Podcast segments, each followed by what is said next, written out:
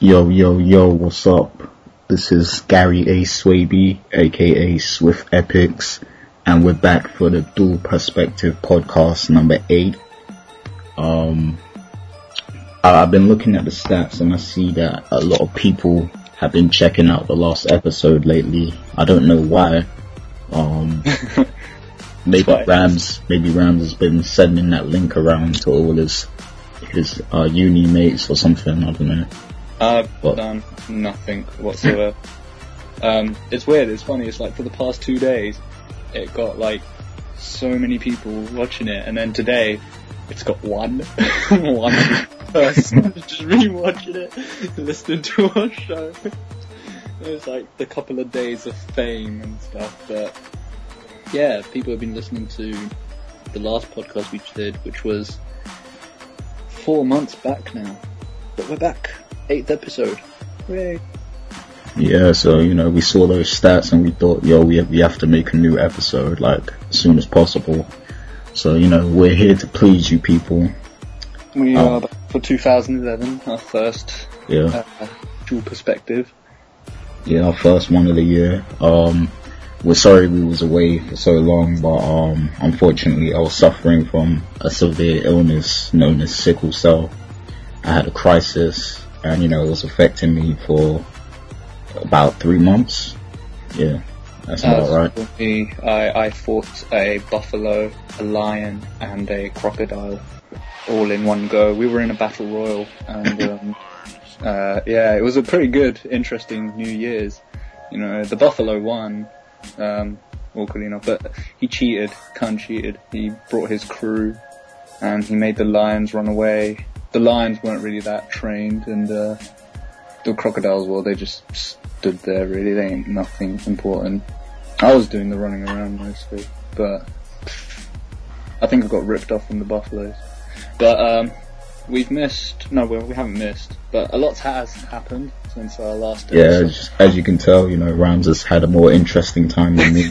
you know, I, I was running away in hospital doing nothing for a while, so you know, I was I wasn't fighting bulls or nothing like that. I tried visiting, but you know, um, extreme measures happened. One thing led to another, you know, the buffalo was stealing the lion's meat and the crocodile then tried like poaching it I tried to calm the situation down, but you know. I think that buffalo occupied the bed next to me. Come to think of it, might be one of his crewmates. Who knows? I heard one of them lost a horn along the way or something. I don't know. But um, other than that, other than my crazy imagination, a lot has happened within the world of music, movies, and all that stuff. We had our awards. We had half of our awards, technically, if you think about it. We've only gave out, well, we only decided the movie of the year and we let the people decide their artist of the year, which, which I'm, I'm, I'm not really happy about. but, um. Who was it? It's, it's your favorite, Nicki Minaj. Your favorite. your favorite. um, no, I mean, I, I'm not really, I don't have anything against her, to be honest, but I just you know, she was rookie of the year last year in your case. Um, this year we didn't even have a rookie of the year, but can we safely assume it was J. Cole? Yeah. There we go. I can um, agree with that. Yeah, that's fair enough. J. Cole was our rookie of the year. Um, artist of the year picked by you guys that listen uh, was Nicki Minaj. Movie of the year was Tron Legacy. Close closely winning it, by the way, because Inception was a pretty badass movie. Um, what else? What else do you normally have on awards? Album uh, of the year? Al- album of the year, yeah. What was our album of the year? Um, I need to go back and look. I can't remember now. We, we didn't even make one. We made a song of the year, which was. Oh, we didn't make one. I thought we did. No, I don't. I don't think so. Uh, I'm surprised we didn't do that, but yeah, I, I, was very sick, so you know, I guess we yeah. just we just didn't get around to it. Yeah, so basically a quarter of our awards. but I mean, we we can name an album of the year right now. Like, what would you think was the album of 2010? And I'll see if I agree. I I don't know.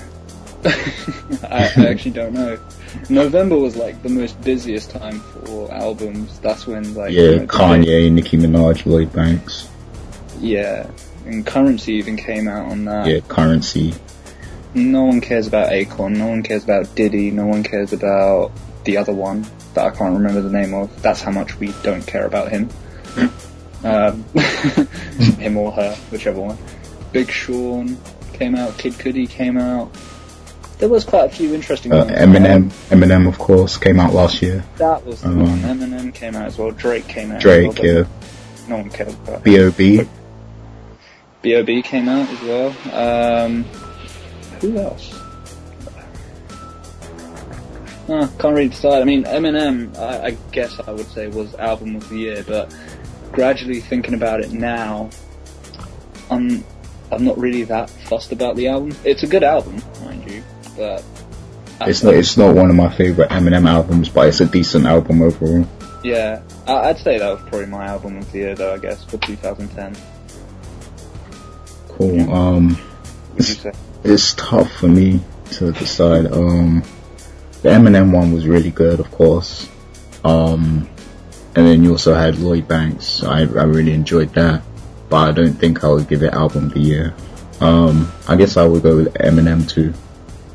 Yeah, I mean Kanye West. Kanye, we Kanye had a decent album, but um, you know, like we said before, he Not leaked, good. he leaked all of the songs before, Yeah. so Yeah, he leaked all the songs. Plus, I just, I'm just really annoyed with him now. To be honest, like, um, I, I just really don't feel like listening to a lot of Kanye West anymore. I mean, the song that he did with Jay Z was it uh, Ham, H. A. M. oh yeah, yeah, yeah. I think that's pretty much like uh, done it for me. Kind of like you know, thinking of Kanye West. Like I'm just really tired of listening to Kanye West now. I think that song just kind of put like the stamp, basically. 'Cause, I'm uh, still, I'm still pissed that he put Rick Ross on Devil in the new dress. he did that, and in a majority of his songs, how much does he have to drag the orchestra sounds? Like, um, or just drag on a tune, you know, like Runaway. It goes on for how long? Seven minutes? and four minutes of it is just going, bing.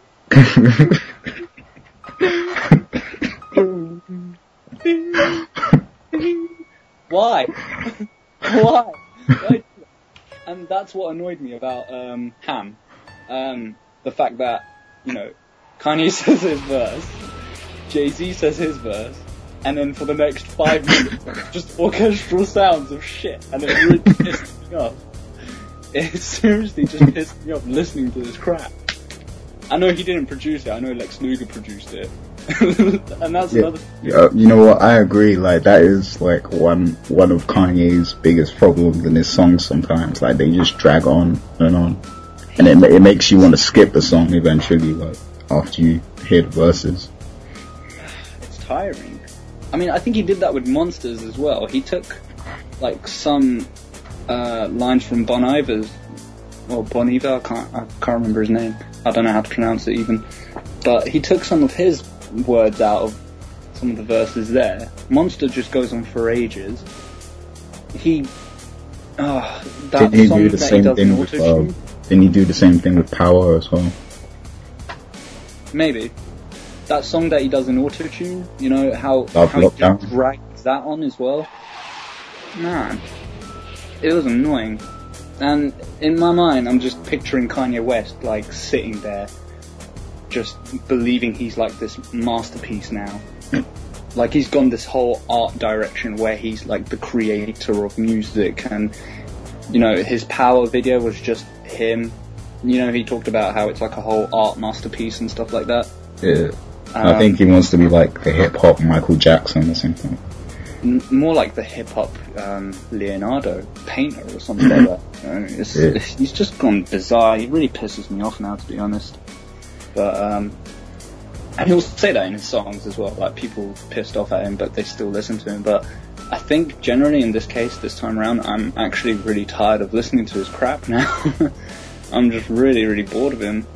Like Yeah. we spoke on last year saying we were expecting big things of the album, but then he leaked half of it, so it, it became less interesting to anticipate, you know. Yeah, indeed. And um, this will make the perfect segue into our first topic right here, because yeah. um, I'm about to say that I really wish that Kanye West was at the Grammys, because there was some shit that went down that needed a Kanye moment. So our first topic is on the Grammy Awards and it, uh, impressions of it. Um, I didn't really watch the Grammys. I watched the BAFTA Awards instead, which is quite funny because um, you know you type about music the most on the Epic Network. I type about movies the most, and it just conveniently fits that way. But um, yeah, I was watching the Grammys while you was watching the BAFTAs. Was yeah, funny. yeah. How crazy is that? Not really, but you know, um, not crazy at all. But yeah, what was your impressions of the Grammy Awards? I heard a lot oh. of people were just disappointed. There's like loads of Twitter feeds going on about saying, "Who the hell is uh, Arcade Fire?" Yeah, yeah exactly. Um, they say Arcadia Fire. yeah, uh, speaking of the BAFTAs, I do have something to say on that later, but we'll leave that till final thoughts. But yeah, as far as the Grammys, um, see, my thing is, um, eh, hip hop people always get screwed over when it comes to the Grammys because let's face it, hip hop is, you know, it's like one of the biggest arts in the mainstream in America nowadays. Like, period. Like, a lot of hip hop songs reach the top spot. A lot of hip hop albums reach the top spot. Not all the time. I'm not saying consistently, you know, cause there's still pop, you know, and, and, and indie stuff that, you know, can sometimes reach the top spot. But, you know, hip hop really is a big thing now. But they don't show a lot of love to to the hip hop culture on the Grammys. Like for for one example, um, they had the um, they had the part where they was giving rest in peace to recent people who died. So they had Teddy Pendergrass. They had um, what's that chick's name? Um, damn, I forgot. Uh, there, there's there's a chick that died recently, a singer. they had her on there, but they didn't have Guru like, come on, how can you not show Guru? How can you not say rest in peace to one of like the biggest hip hop legends out there? Mm. Uh, I don't expect them to, to, to do Nujabes because, you know, I'm pretty sure a lot of them don't even know who that is. But, I mean, Guru, he's American, for peace sake. they should have honored him at least. But yeah, I mean, the Grammys always does this, and that's why a, a lot of hip hop stars don't even attend the Grammys sometimes because they know that it's going to be straight up BS. And um, you know, for example, album of the year, Arcade Fire, The Suburbs. Um, in my opinion, Eminem should have won this. Like, cause when you think about it, you hear these songs you like from B.O.B. and Eminem. These are songs you heard all through 2010. Not once did I hear a song from these people. Not once. And I, like, I do listen to, to, to the radio here and there and I hear pop songs on the TV or whatever. Like if, if, if there's a really big pop song, I will hear it. You know, or, or a song from another genre. I will hear it. You know, even though hip hop is my first choice. I still keep an ear out for other things, but I, I don't remember hearing this specific, you know, album or any song from it once. I mean, maybe you have. Have you? Yeah, I've got the album. okay. Just totally making me seem like, you know. no, no, no, The thing is, like, people have to realize at the end of the day, the Grammys is is not a it blah blah blah blah. I can't speak. The Grammy is not an hip hop award ceremony. It's an Yeah. award ceremony in general for music. I yeah, mean, that is true. I, I can agree with that. Yeah. fair enough. Hip hop is a strong, you know, radio sound wave that goes all across, you know, not just America but all over Europe and international seas, whatever. It's insane. It's huge, but so is rock, and then so is pop, and then you got artists like Lady Gaga and Bruno Mars making it ridiculously huge. You got Willow Smith coming into it now. you've got Katy Perry, so on and so forth. Then you've got rock bands like the Black Keys, Arcade Fire. Um, I, I can't really name any at this time because I'm going to name older bands like Bloc Party and Incubus who weren't even nominated whatsoever. but um, Okay, like I, I'll admit, like maybe my tastes are a little bit ignorant when it comes to music because you know I'm just so passionate about hip hop, and Yeah. you know I like R and B too. I like old school soul music. I listen to a lot of those too. You know I don't just listen to hip hop. I try to vary my taste, but you know because of my passion for hip hop, it it sometimes might make me a bit ignorant. But I'm just saying, like um, when I- when I'm in the car, when I'm in the car and I'm listening to the radio even if I'm not even trying to hear hip hop, I just have the radio on. I still hear B.O.B. I still hear Eminem, Love the Way You Lie. Like these are the songs I consistently hear being played on TV and radio all throughout the year, even when I'm not even trying to hear those songs. Yet still, you know, they don't win. Like I just felt that they should win because I, it's just think, sorry, go go ahead. No. Yeah, go ahead. I think you just mainly got to blame like the radio heads, really, not not the band, um, just the radio heads, as in the head honchos of radio stations and all that stuff. Because really, you think about it, they always play the same thing. Every day they've got their list, they got their B list, their A list, their C list, and it's always filled with now what Lady Gaga, Justin Bieber, a bit of Beyonce here and there, maybe Usher, some old track from Ludacris that they'll play once in a lifetime, Yeah. and you'll rarely hear people like uh, James Moody, you know, who won the jazz instrumental album. You'll rarely hear Arcade Fire. You know, you'll rarely hear Lady Antebellum, which, you know, is an artist no one never heard of, but at the same time, you know, seems well deserving to get Record of the Year and Song of the Year. Esperanza Spalding, you'll never hear of her, even though she just won the New Artist Award, but giving the title the fact that she's just a new artist.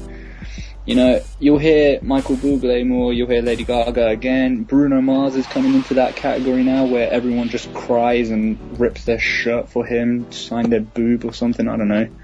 Um, you know, it's, it's mainly the radio's fault, in a sense, if people are gonna blame, you know, if people are gonna get confused about Arcade Fire and stuff like that.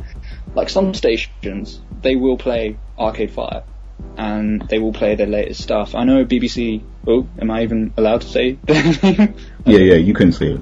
yeah, I could say their name.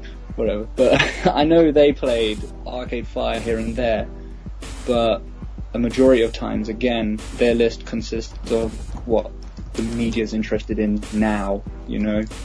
So in that case, you go on sites like uh, celeb buzz who are irritating, mind you, really, really irritating. Um, they just talk about Justin Bieber all the time and Lady Gaga and Kim Kardashian, but she doesn't count in this sense. She's just stupidly pretty. Um, Yeah, I mean, you, you you definitely have a point about the radio. Um, I know for a fact So- that in America, in America, a lot of the radio stations are paid for like art, certain artists with a lot of money and a lot of power in the music industry. They pay for their songs to get played all the time, so it's corrupt in America. But over here, you know, I thought maybe they would have like a more broader appeal, you know, and I don't think it's as corrupt over here. But um, more or less kind of the same at the end of the day. I mean, I know the radios here can be quite more lenient, but regards to hip hop wise, I mean, to the UK hip hop, um, I don't know. I've never, I've never noticed like radio stations here kind of um, take you know, they don't play a lot of Lil Wayne, put it that way, which is surprising in my case. Yeah, I mean, I guess like- I guess the thing is that you you can't just you know listen to any radio station and expect to hear the- these guys. I, I guess you have to listen to certain radio stations if you want to hear you know certain people. I think that's Yeah. what, what what it is. You know. Yeah. But I mean, again, I get like the whole passion with the hip hop thing because I, I'm more or less the same. You you know I me. We always talk about like certain hip hop stuff, and I'm always angry at certain things and stuff like that, and I'm always trying to not debate, but I'm trying to get a point across about how it should be done and stuff like that. Yeah. But at the end of the day, it's like the Grammys isn't the BETs. You know, the BET is a hip hop award show with Yeah. the ciphers, and then it shows dedication to. Yeah, I know that. You know, I mean, um, I know. uh, I'm just, I'm just saying, it's not the Grammys is like kind of like this worldwide thing. It's Yeah, like it is the biggest, one of the biggest, if not the biggest, um, music award show. But every genre is gonna like. I mean, I, I don't have a problem with most of these um winners. You know, because I mean, there's like uh there's there's awards for every genre here. You know, like so. Mm. A a lot of people get shine at the Grammys, which is good, you know, different genres and stuff. You know, it's clearly not just a hip hop show, but I was just saying for that specific thing, album of the year, you know. Um, yeah, Arcade Fire. but I mean, I guess it's debatable, you know. I mean, Arcade Fire, you know. I mean, I'm sure they have a really strong fan base. I'm I'm hearing that they've sold, you know, millions. Yeah, So, they're, they're actually they're actually a huge group. They're they've been around for ages, and it's only now people are like saying, "Who are Arcadia Fire?" it's Arcade Fire, but um, yeah, they've been around for ages, and they are very very cool band. I've got the latest album as well as two others. I think the Neon Bible and something else. Oh, I was okay. I also had a problem with record of the year as well. Like, I think that that should have been either "Love the Way You Lie," um, B.O.B. or um, what's his name, CeeLo Green. Oh, CeeLo Green should have won it. You. Yeah, like come on now, those, those songs were huge. Yeah, I mean, I, I, I don't especially especially that CeeLo one. I, I hear that CeeLo one on on TV programs over here, like like um Glee. oh what's that show called? Uh, you know those shows that come on on Saturday night and shit. Like yeah, I, I always hear that song on shows over here. The dirty kind of shows? no. I can't remember the name of the shows. I, I hardly watch TV no more, but I always hear people singing CeeLo Green, "Forget You," you mean Glee? Or huh? do you mean Glee? What is Glee? It's kind of a musical TV. You don't know what Glee is? No, do I, I barely watch did I TV. that man. way? Huh?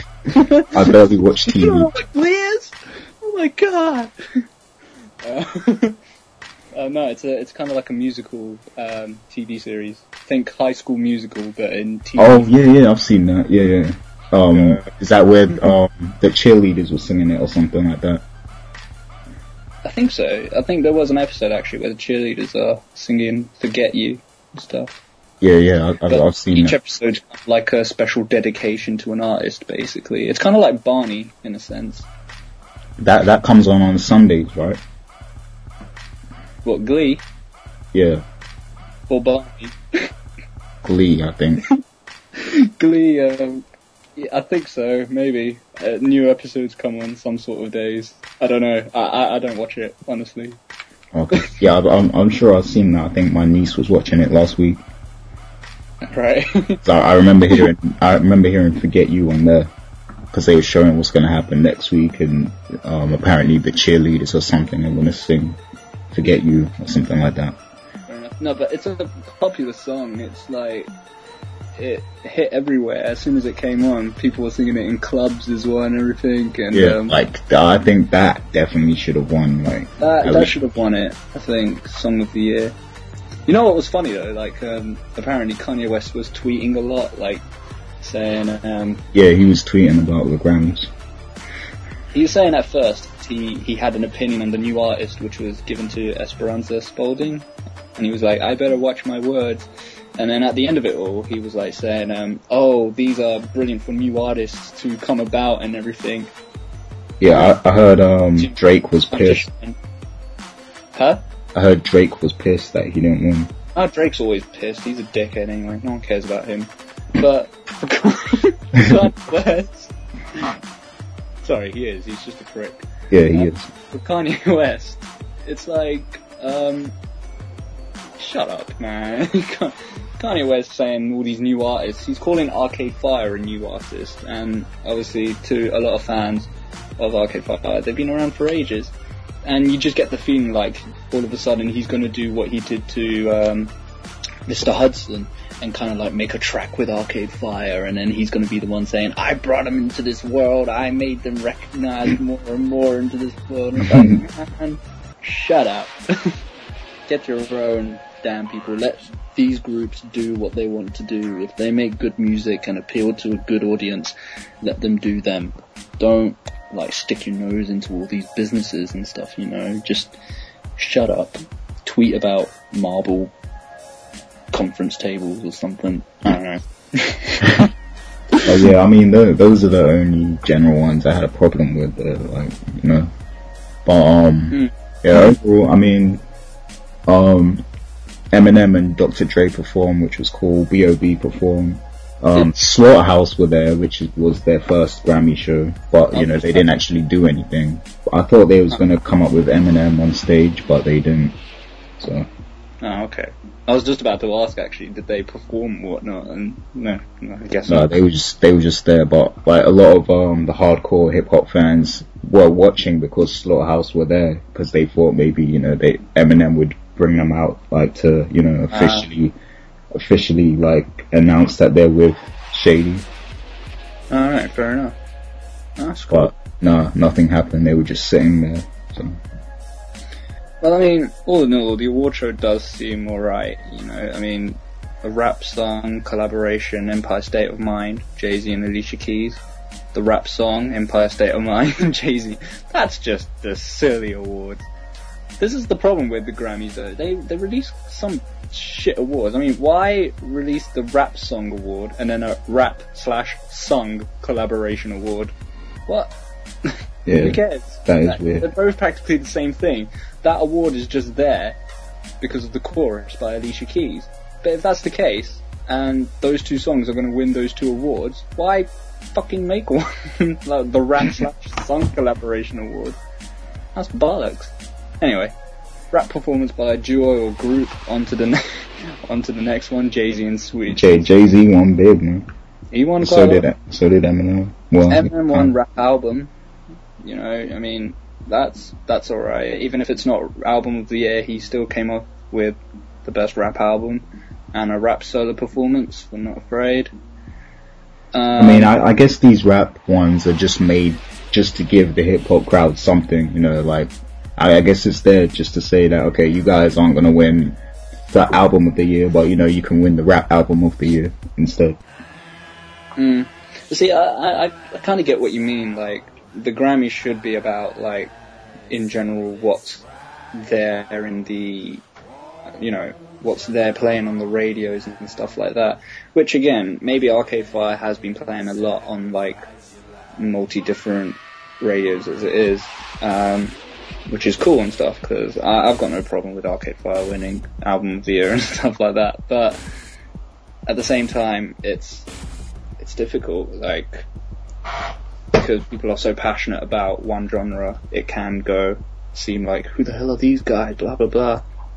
And um, I think the Grammys, you may you could give them a nod for that, for the fact that they are kind of saying, look, there's a music broadened more than just one genre. You know, it's all over the world. We can give awards to these people because we see more than just what America see or what just the UK see. Well, in this case, the Americans, because the Grammy is American and whatever like that, and whatever hype there, and whatever people sit and lounge on, you know, whatever the heck they do towards music, they're more recognised for that. I mean, it's kind of like the uh, the Mercury Prize, you know, that we have every year, the Mercury Prize Award. Mm. Every year, I'm always like looking forward to it, and I'm always looking forward to like seeing a certain new band win it, and then it turns out someone completely useless wins it. it's kind of like the Poison Venom Award as well, because whoever wins it seems to disappear and die all of a sudden. They never come back and make like a second or third album, or when they do, it fails. It doesn't really um, match what they did first time round. Like uh, there was one time when Friendly Fires were nominated, and um, they're a rock band, and I, I wanted them to win it because I really liked the Friendly Fires, and they seemed like the only band that deserved to win the award.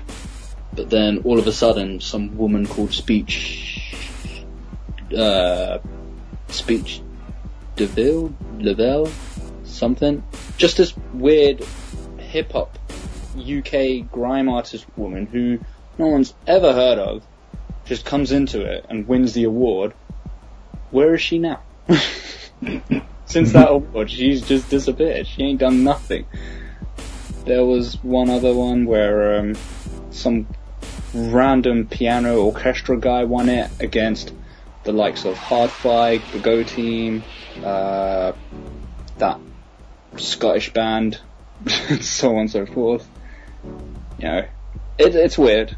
I mean, there are going to be opinions on the awards at the end of the day, but I think passion over certain genres kind of blinds the overall feature, I guess. But I, I can yeah, I understand, guess I, like, I, can understand that. I can agree with that. yeah, I, I, I do, un- I do like agree with you that you know in some in cases record of the year.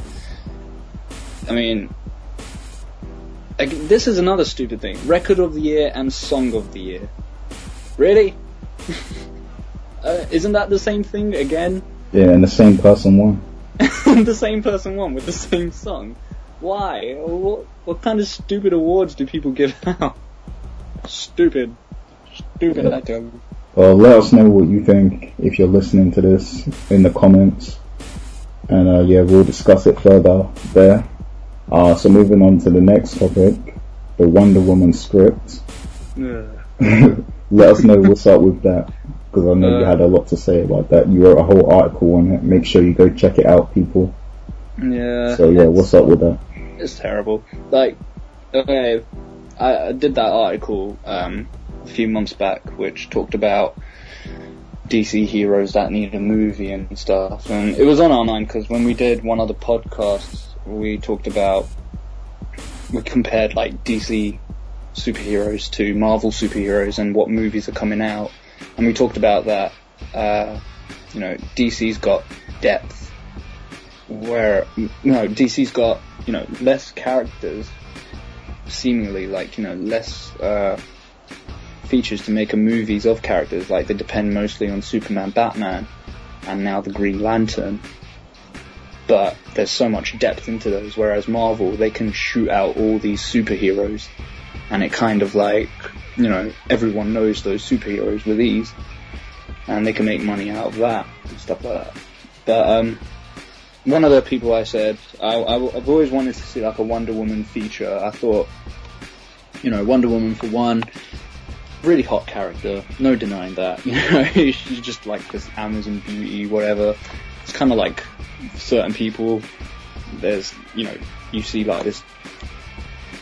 No, well, not, no, no, I don't know. It's just a weird sort of uh, admiration that you see. And Wonder Woman, again, she's a strong character as well. She's like, she can stand up against Superman. She is pretty much the female version of Superman. And, um, the guy who created her, you know, wanted that, wanted to kind of create a character which represented kind of the female, uh, you know, stability and the strength that females have through mind and, you know, being able to handle themselves and all that stuff. So I thought, yeah, it would be a cool movie. But uh, like a month later, it got announced that they're making it a TV show, and then a month after that, or a few weeks after that even, it got announced um, Adrianne Palicki, Adrianne Palicki, who was in um, the TV shows Friday Night Lights, which just finished. Um, it's a wicked series. Um, do you like American football and stuff, Gary? No. Oh, okay. Well, it's an awesome TV show. It's finished now though. Um, and she was on that. She's really pretty as well. And she's kind of got the right stature, to be honest, to kind of play off Wonder Woman as well. But as a TV show, it was just kind of awkward because uh, Wonder Woman was already a TV show in the 80s, was it? 80s, 90s, 70s maybe? I could be wrong, I don't know. With, uh, that actress. I forgot her name. Ah, damn it. Oh, Lynda Carter. That's the one. She played Wonder Woman in the old, old days of the Wonder Woman TV show. And they're just basically rebooting a TV show rather than, you know, making it a full movie. So it's weird in that case. But what makes it more pathetic and weird is the script, which is absolutely bollocks. It sucks. It's just terrible. It's written by a guy called David E. Kelley, who wrote the TV show of Ally McBeal, The Practice, Boston Legal, Oh my god. and Harry's Law. So all those shows, they have one thing in common. They all suck. They maybe that too. I only watched. I only remember watching Ally McBeal and gave up watching like when Robert Downey Jr. left the TV show. Actually, when he left it, yeah. Um, but yeah, they all have in common like the business and lawyers and you know court cases and all that stuff. So to no surprise, David E. Kelley has no creativity whatsoever and has practically made um, this Wonder Woman series kind of a a really Please don't tell me he made her a lawyer. He didn't make her a lawyer, but he made her admirer. No, he made her. What, what's the word? The guy that she likes. He's a lawyer, and she's this. Um, what is she? She's she's like um, she's like the Ally McBeal character, but not a lawyer. Ally McBeal. She works in like some weird cosmetic thing, I think. I'm trying to read it as Yeah, well. I, remember reading that from your article. Yeah, I'm briefly reading like what the script's about and stuff now and everything, but it's like she's got three um, identities because you know two or one identity isn't good enough. Three just takes the piss. Uh, okay, basically on the script, pages three to six, it goes like this. Uh, Diana's first appearance. Her in her guise as Wonder Woman is a Hollywood Boulevard based action sequence set, cringingly to the outdated tune of Beyonce's single Ladies. The first of many musical cues, including tracks by Lady Gaga and Kanye West. Oh my god. It- yeah, I know. In the script, all of which seem to prove that A, Kelley is a few years behind the times, Kelley is the writer, David E. Kelley, and B, he watches a lot of Glee, the series that we just talked about earlier. Since nearly all of these songs have been covered by the show choir, we're meant to see Diana as a fierce female warrior, lasso of truth at her side, as she takes down a fast-moving suspect. But there's a weird juxtaposition between a tense and humour and plodding action in speech marks. Pages 8 to 14 say, the first of many lengthy heart-to-hearts between Diana and her press secretary, Mindy. That's meant to play as though the two are long-lost sisters who will gap about boys in between high-powered meetings. Here, there's the additional opportunity for gratuitous skin, gratu- oh, I can't even say that. Wait, gratuitous, grat, blah, blah, blah, blah. gratuitous, ah, whatever. That word. Gratuitous? I think I said that first time, but G-R-A-T-U-I-T-O-U-S. Is am I saying it right? Gratuitous? Uh, I think so. That's what I was saying. Let, let's just go with gratuitous. Gratuitous skin, as Diana takes a long hot shower before she opens up about long lost love Steve Trevor, now a lawyer in the Justice Department. Wow. I mean, it says long lost love, as in saying he's dead. Because I thought he was dead. When I was typing that article about the script, I read that first time saying long lost love, and I thought it, it meant like she's um, grieving over someone that's died that she liked. But no, it just turns out he's just. How is he a long lost love? okay, can I ask something? Go on. Where do where do the villains and where does the fighting and the you know superhero thing come into this? Well, apparently in that first bit is when she fights basically the whole script is apparently about her trying to um, shut down a evil cosmetic organization. Oh my god. Yeah.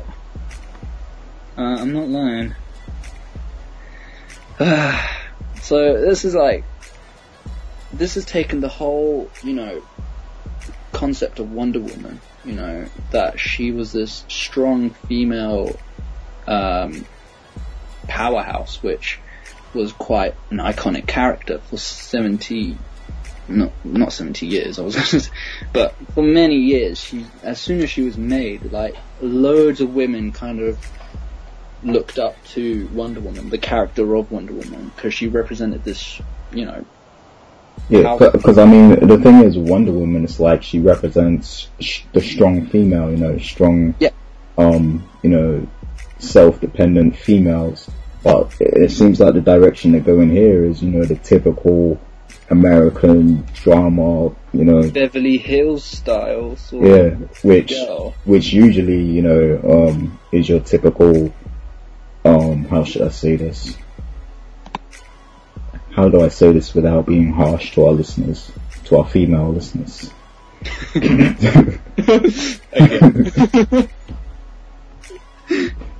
Our female listeners, which is basically one person.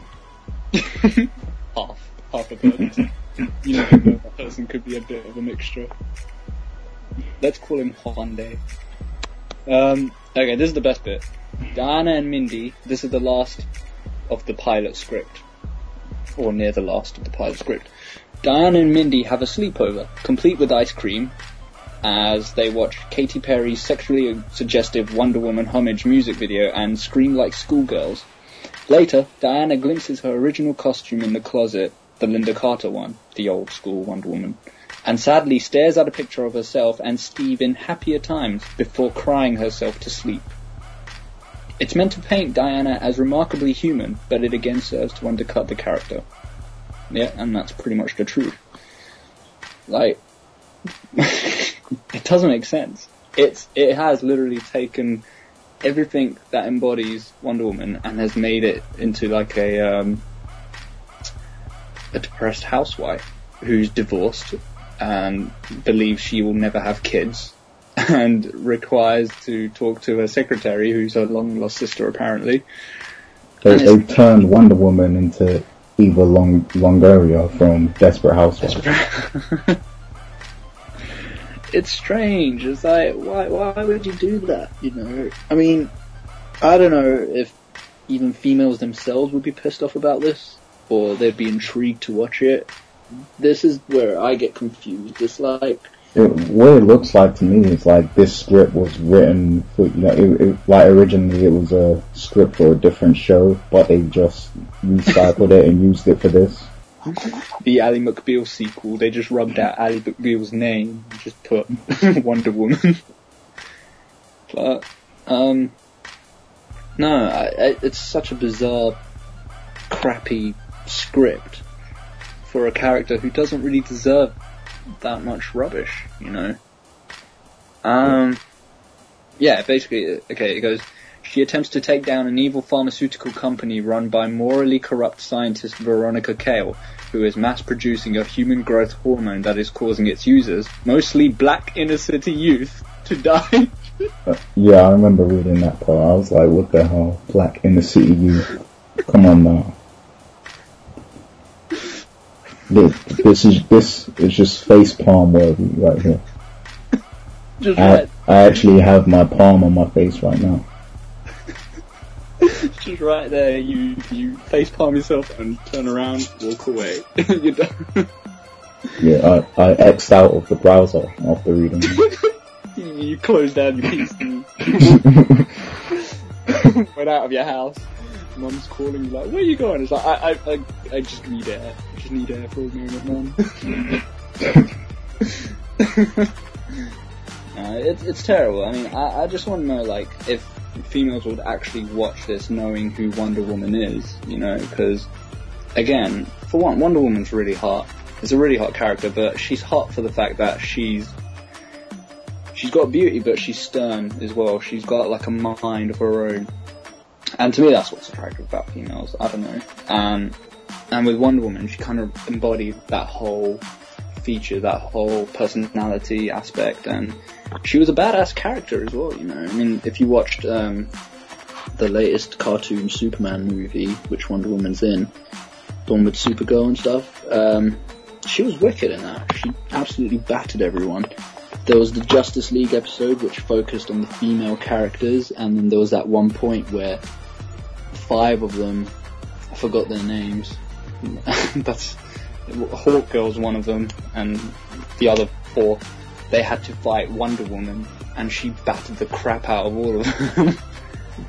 um, yeah, she's a badass character, and like I've always been a silent fan in that case of her, but it's typical of Hollywood to kind of like turn it this way and stuff.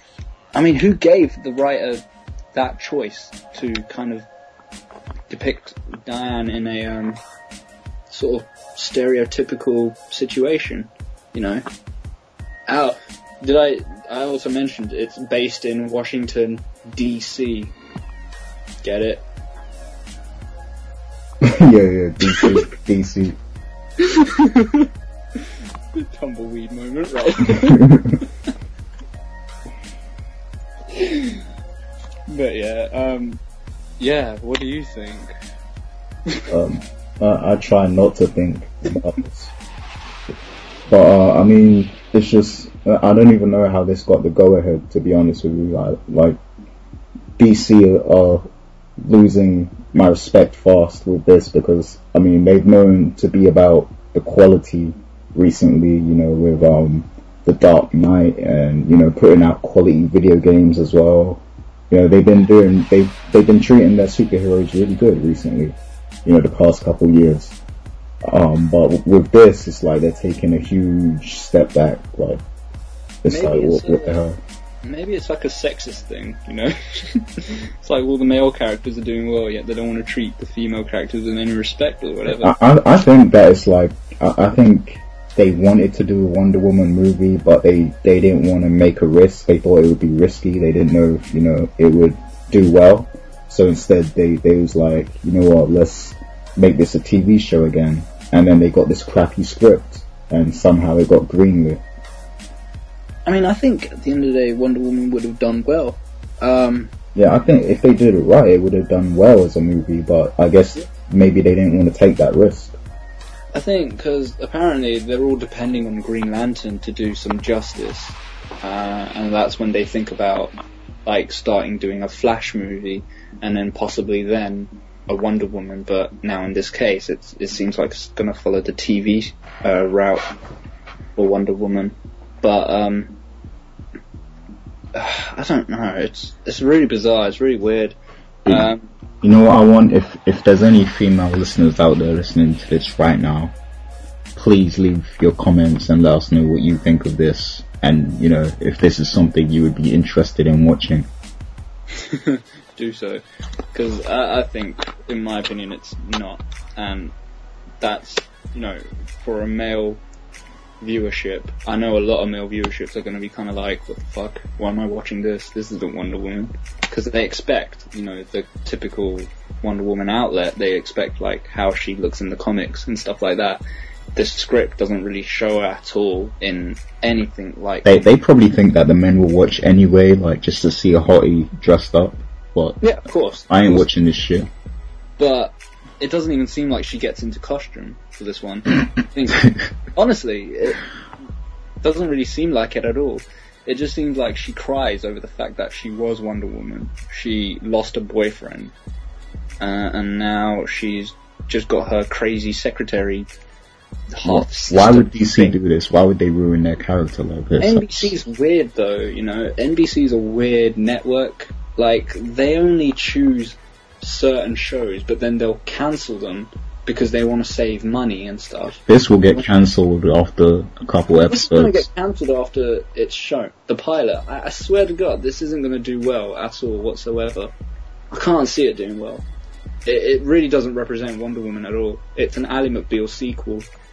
It's another lawyer show trying to add comedy and female, oh my god, drama California style in Washington. It doesn't fucking make sense. And um, yeah, no, it's, it's gonna drop. It's gonna flop pretty badly. That's why I'm kind of upset at NBC. Like they they weren't showing Friday Night Lights on their channel and network and stuff like that, and they sent it to DirecTV. When in fact Friday Night Lights was like one of the best shows they had. It was an amazing show. It was just full of it was drama. It was like sports, American football. Everyone loves that, and you know it just focused on like the high school football teams and you know the characters were really in depth. You could really get into the show and stuff. Yet after the second season, they decided to just put it on DirecTV. No, after the third season, sorry, they tried. They just left it to DirecTV to like handle the show, and people were just watching it on there, or did, if they didn't have cable, they they couldn't watch the show or whatever. They just had to stream it online and stuff like that. But it was a stupid move. Like, NBC just seemed to do this all the time. They seem to make stupid moves constantly in recent eras. I think they're still stuck in like the Saved by the Bell era. they missed that one director who made Saved by the Bell, USA High, California Dreams, all those like really crappy shows that we all used to watch when we were little kids. I'm sorry, but you know, apart from a few uh, American soap operas, ain't got shit on EastEnders. Oh dear. nah, I'm, jo- I'm joking. I don't watch. E- I, don't, I don't watch EastEnders no more. Okay. I, don't- I don't even watch EastEnders. I used to watch Neighbours. Man. All the Aussie people. I used to watch EastEnders, but I don't. I stopped now. Sure you did. And I hate Coronation Street, and I hate Emmerdale. I, I forgot about them anyway. no one cares about them. But Yeah. yeah. my opinion overall, it's gonna suck. It's pointless, really stupid, misconcept the whole Wonder Woman feature. Um, I, I'm I'm pretty upset about it to be honest. So yeah, Yeah, that shit sucks. So let's move on. Our first song. Uh, this song is my choice, and uh, it's from Curren$y's album Pilot Talk 2. Uh, it's the main single. You know, there's a music video and everything. I posted it on EpicNet a while back. Uh, the song is called Michael Knight. So check it out, enjoy the song, and we'll be back afterwards with more topics.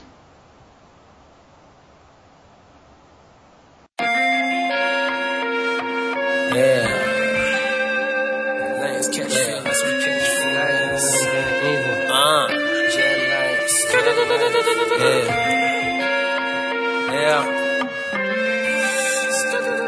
Cars and weed jobs. I got a style for every bump in your face. Grease ball ass nigga, Pontiac judge, open and shut case. You know, I'm bow tied till I die, though I made an exception for the 69. So quick off the line, call double side, no matter what. We heads up, we in the yard, tell your dogs they should beware of us. We break it off like an engagement gone bad. I feel your jacuzzi with them groupies, make it a bird bad. Miss me? No, you didn't, bitch, with that bullshit. Miss me? Trying to claim, spill the name, trying to be, miss me? All of that kicks to me, silly rabbit trickery. You only around because my spot is where you wish to be. Hope to catch me sleeping by being freaky, but baby girl, let me be the first to say it's not that easy. I wasn't born yesterday nor later on that evening. Just had to get that out the way and make the player feel even. Yeah. Uh, Michael Knight, Michael Knight, Michael Knight, Michael Knight, Michael Knight, Michael Knight, Michael Knight. Yeah, Michael Knight, Michael Knight, Michael Knight, Michael Knight, Michael Knight, Michael Knight, Michael Knight. Uh, and from the rocking chair improves, but I've yet to see a team fucking with the crew. Near fall, I saw it all. Wide frame, everything with wings ain't a plane, man. And don't get rolled up like car windows, avoiding the policeman's damn car Winslows. The wind blown in change, and I am not mad. Old garbage bag rappers need to find a style fast. It's written all over niggas like a dab a damn. Survive rough land, cactus plants growing in desert sands. Alive I stand, never did though nigga didn't die. I got high up so I could autograph the sky. Oh, Michael Knight, Michael Knight, Michael Knight, Michael Knight, Michael Knight, Michael Knight, Michael Knight. Yeah, yeah, yeah. Michael Knight, Michael Knight, Michael Knight, Michael Knight, Michael Knight, Michael Knight, Michael Knight.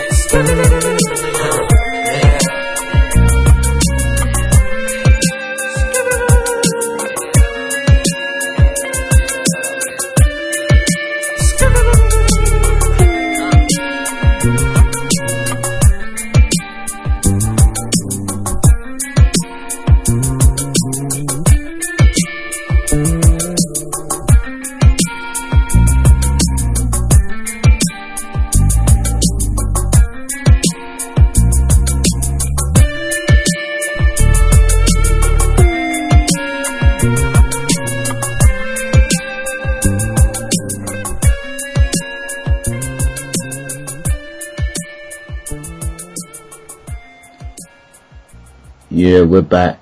I hope you enjoyed that. Michael Knight, Knight Rider. Yeah, he, he actually has like a um, Knight Rider type car in the video, nice. pretending that it's the Knight Rider car, when it's really not. It's just some cheap knockoff. But you know, Like how you just went in depth to explain that to me, as if as I was going to believe you that it was the real Knight Rider car used in the TV show. Oh wait, but just to let you know, it's not the real Knight Rider car. It's just a knockoff. Ah, dang it! yeah, it does look believable though. yeah, no, it's a. Is it a Corvette? The Knight Rider car, the old school Knight Rider car, anyway. I believe so. I don't know. Don't ask me. I'm I'm crap with stuff like that. but I think it was. I think it was a Corvette. Uh, hopefully, it was a Corvette. Maybe we can get one of the people listening just to say, no, it wasn't. yeah, like I mean, call us out on our mis- mistakes, please. You know, we're trying to get better, and our listeners, our listener feedback makes us better. So definitely, you know, if you hear us say something wrong, type it in the comments. That's that's one thing we should mention actually. Like we've been, we haven't really faltered this year since the start of 2011. we- We've got nothing but um, good ratings, really. Uh, would you say good ratings or good um, something? Yeah, what you mean, the site in general or the dual perspective? Yeah, the, the site in general, Epic Network. Yeah, yeah, we, we get a lot of um, hits. You know, this, the traffic is definitely growing. So I'm pretty sure people are aware of this podcast, but you know, they just don't comment. and aware of the That site as People are afraid to comment, and when people do comment, it's weird comments. So Yeah, we keep getting the bizarre people commenting. It doesn't make sense. It's, uh, we want some sense in our comments. We want some like appreciation. You know, we want debates. We want you know different opinions. We don't want weird people. no offense to the weird people, but yeah, you know. Lil Wayne Hall of Fame coming soon. Yeah, apparently we need to put Lil Wayne in. That's a laugh. That'll be the day. Yeah, anyways, uh, moving on to our next topic. Um, music albums we're looking forward to in 2011. So, um, I mean, there, there's a couple announced albums that I'm looking forward to so far, but, uh, there's a lot that haven't, hasn't been announced yet, you know, so, um, I mean, as the year goes on, we'll find out more stuff that's dropping, but, you know, as it stands now, at like from the albums that we know are coming out, what albums are you most looking forward to? Um, right now, uh, obviously the one I'm looking forward to most is Lupe Fiasco. Finally coming out with lasers. Love always shines every time. Remember to smile. Um, that's finally coming out next month near my birthday as well, March 8th, 8th of March, 11th of March in the UK, I think, or the same. I don't know. Does that mean I have um, to buy you that for your birthday? I've already pre-ordered it. I pre-ordered Dragon Age instead. I pre-ordered Dragon Age as well. No, I, I will get this Lupe album though, definitely. it's it's apparently going to be his biggest album yet. Um, I had a bone to pick with him actually. You know, I spoke about it with you um, last week or something like that. but uh, I know whatever my opinion of him, he's still considered my favorite hip hop artist, and uh, that the words that he speaks, the words that he says in his songs, they are going to be, you know, his thoughts, his, um, you know, it's his words, it's his manner, it's his, um, it's his way of standing up, you know, getting hip hop heard, real hip hop heard. He's just taken it to the mainstream, uh, kind of era and hopefully, hopefully he can bring some justice at least to the mainstream style of hip hop rather than kind of fall into what the regular crap we hear nowadays, you know. But that's one of the albums I'm looking for, um, looking forward to even. I'll tell you what album I want to listen to though. I want to listen to um, Saigon's album. It came out a few days ago. The greatest story never told. Oh yeah, I still need to listen to that. I want to listen to that album badly. I've been waiting for Saigon for ages, and People have been waiting for that album for years, like yeah, literally five, six years maybe. since he got mentioned in the XXL, you know, uh, alumni, uh, you know, for being the artist, he was along with Lupe Fiasco and uh, Papoose. Um, Wow, Papoose for big time. Huh?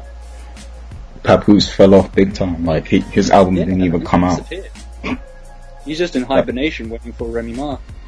Yeah, like it's crazy because he had a big buzz. Like He was good.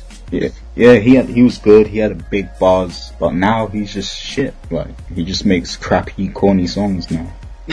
but uh, he was he used to be one of my favorite rappers at that time. But Mm. you know now it's like, what are you doing? Yeah, he he fell off.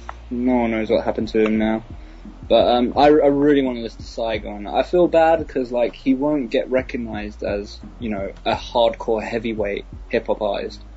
But the reviews I've read from his album has been nothing but positive. positive, and um, yeah, I just I just want to listen to it. I know he's he's raw. He's he is practically what hip hop is all about. Um, I think he is anyway, and I, I've been waiting for his album for ages. I've been waiting to hear stuff from him for ages. So that's an album I want to listen to. Um, I want to listen to Joel Ortiz's album as well, Free Agent. Um, I've started liking him a lot.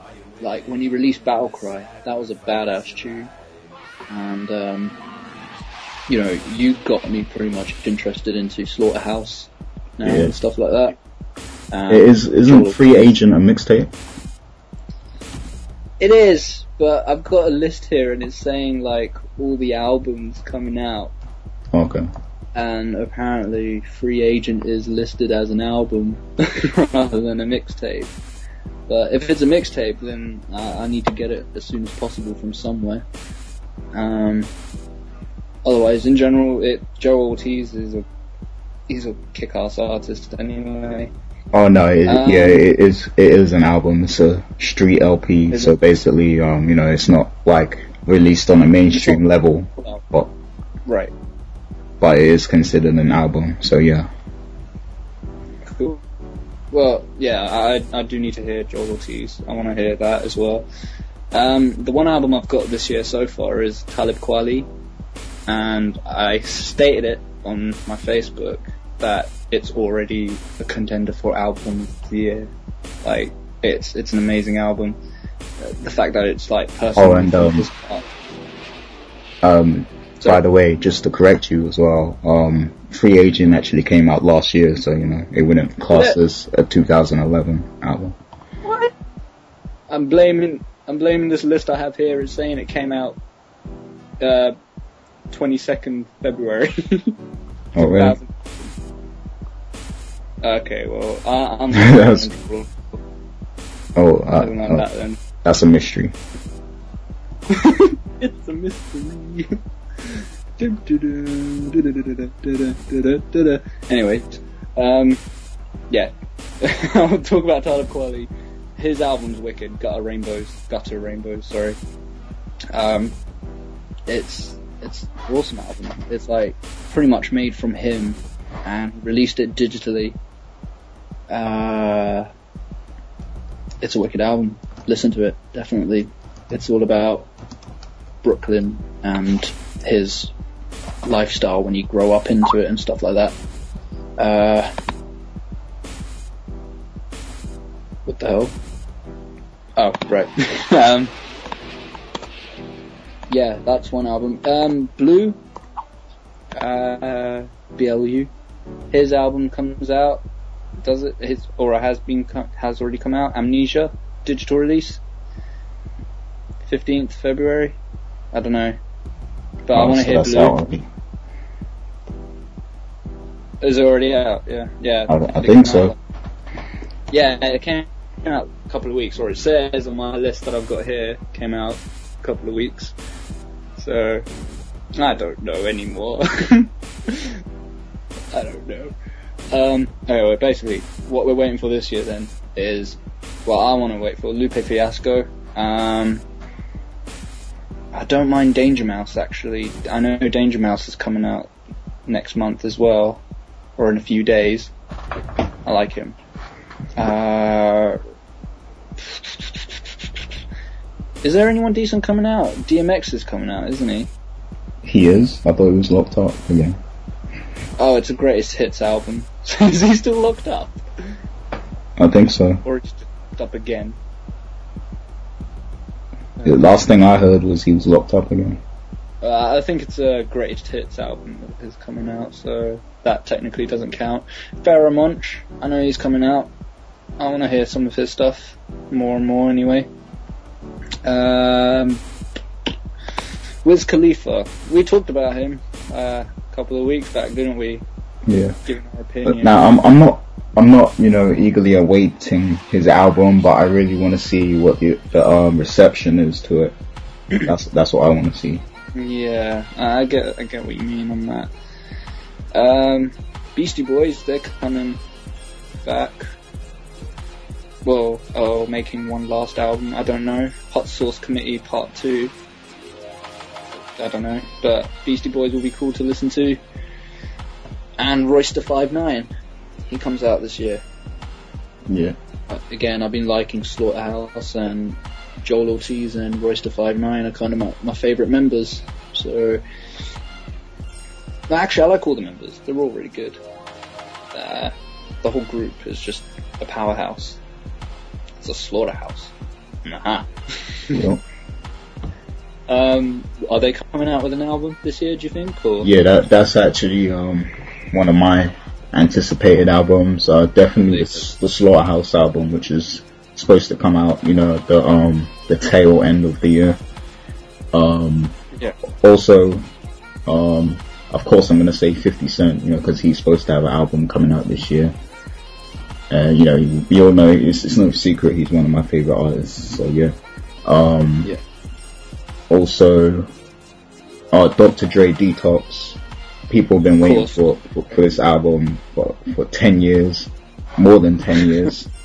So you know, I mean, I definitely want to hear it, but I have to say that lately he hasn't impressed me. Like it, it just seems what he's putting out is kind of forced on his end. Like I Need a Doctor, it's a great song. I love the concept, and Eminem does his part well.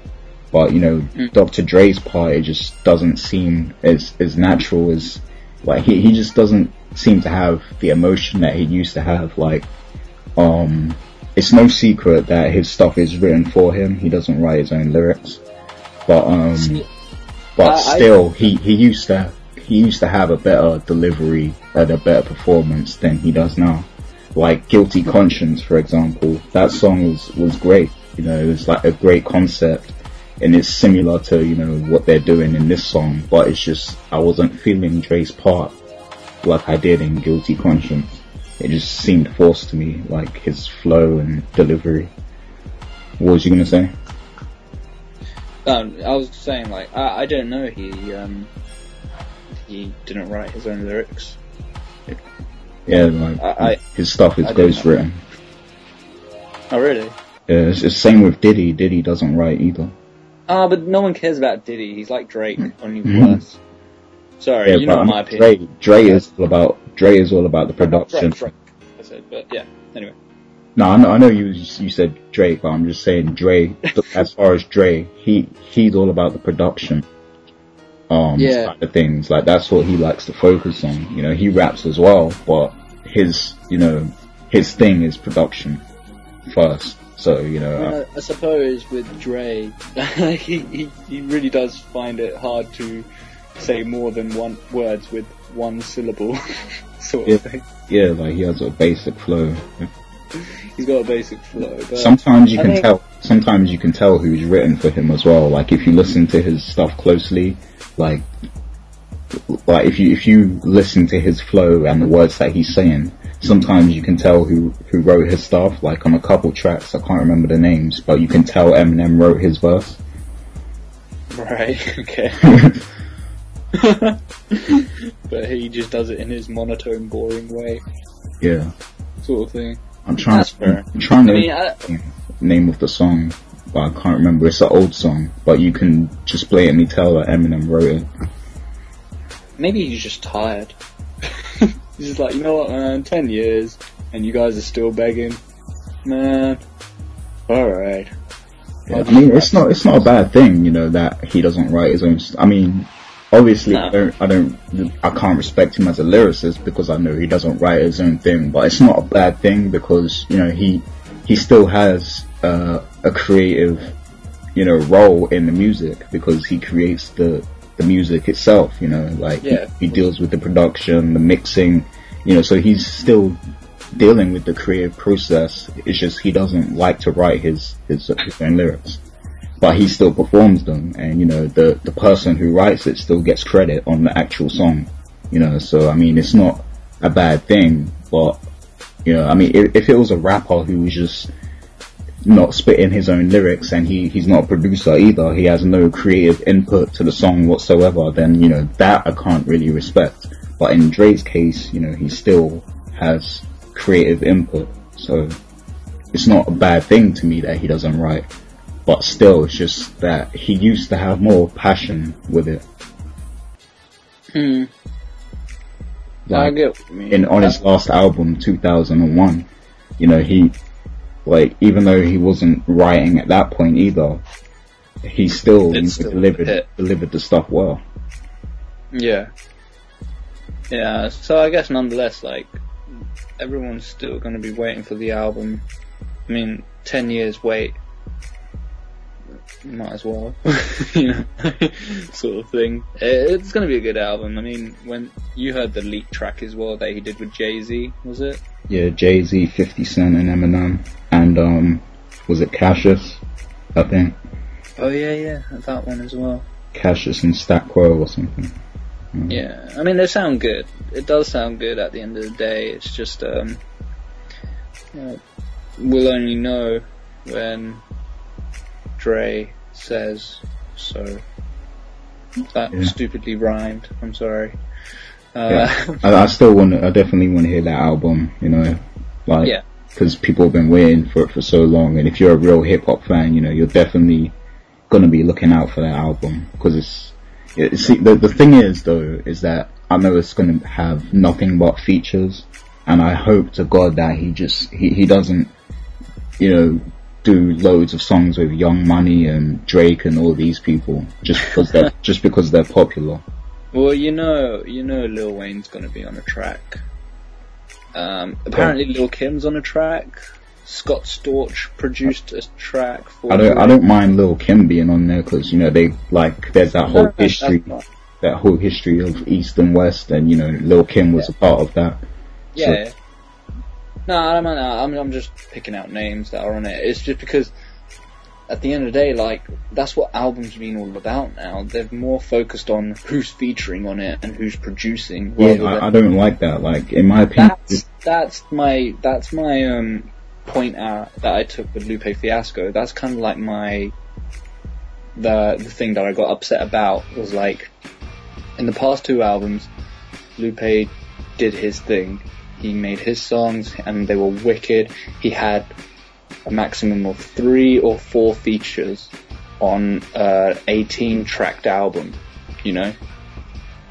Same with the Cool. He had his own little group, and you know, and it was all FNF people as well.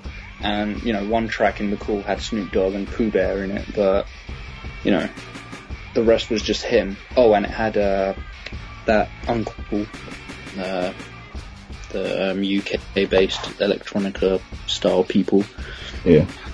And um, you know that's all it had.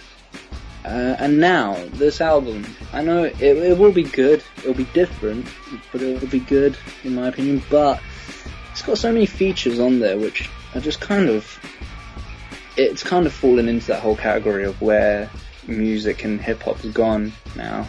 Again, it was like Eminem's album as well. You don't realize it until later in the year, like of just how many features it was needed there was in the album, and kind of a bit pointless to have at the same Yeah. time. See, like th- this is my take on it, right? Let me let me explain something, right? To me, the feature has to make sense. You know, like back in the '90s, you would have all these amazing collaborations in hip hop that made sense. You know, but nowadays, like, like let me let me give an example. Let me explain something and break it down.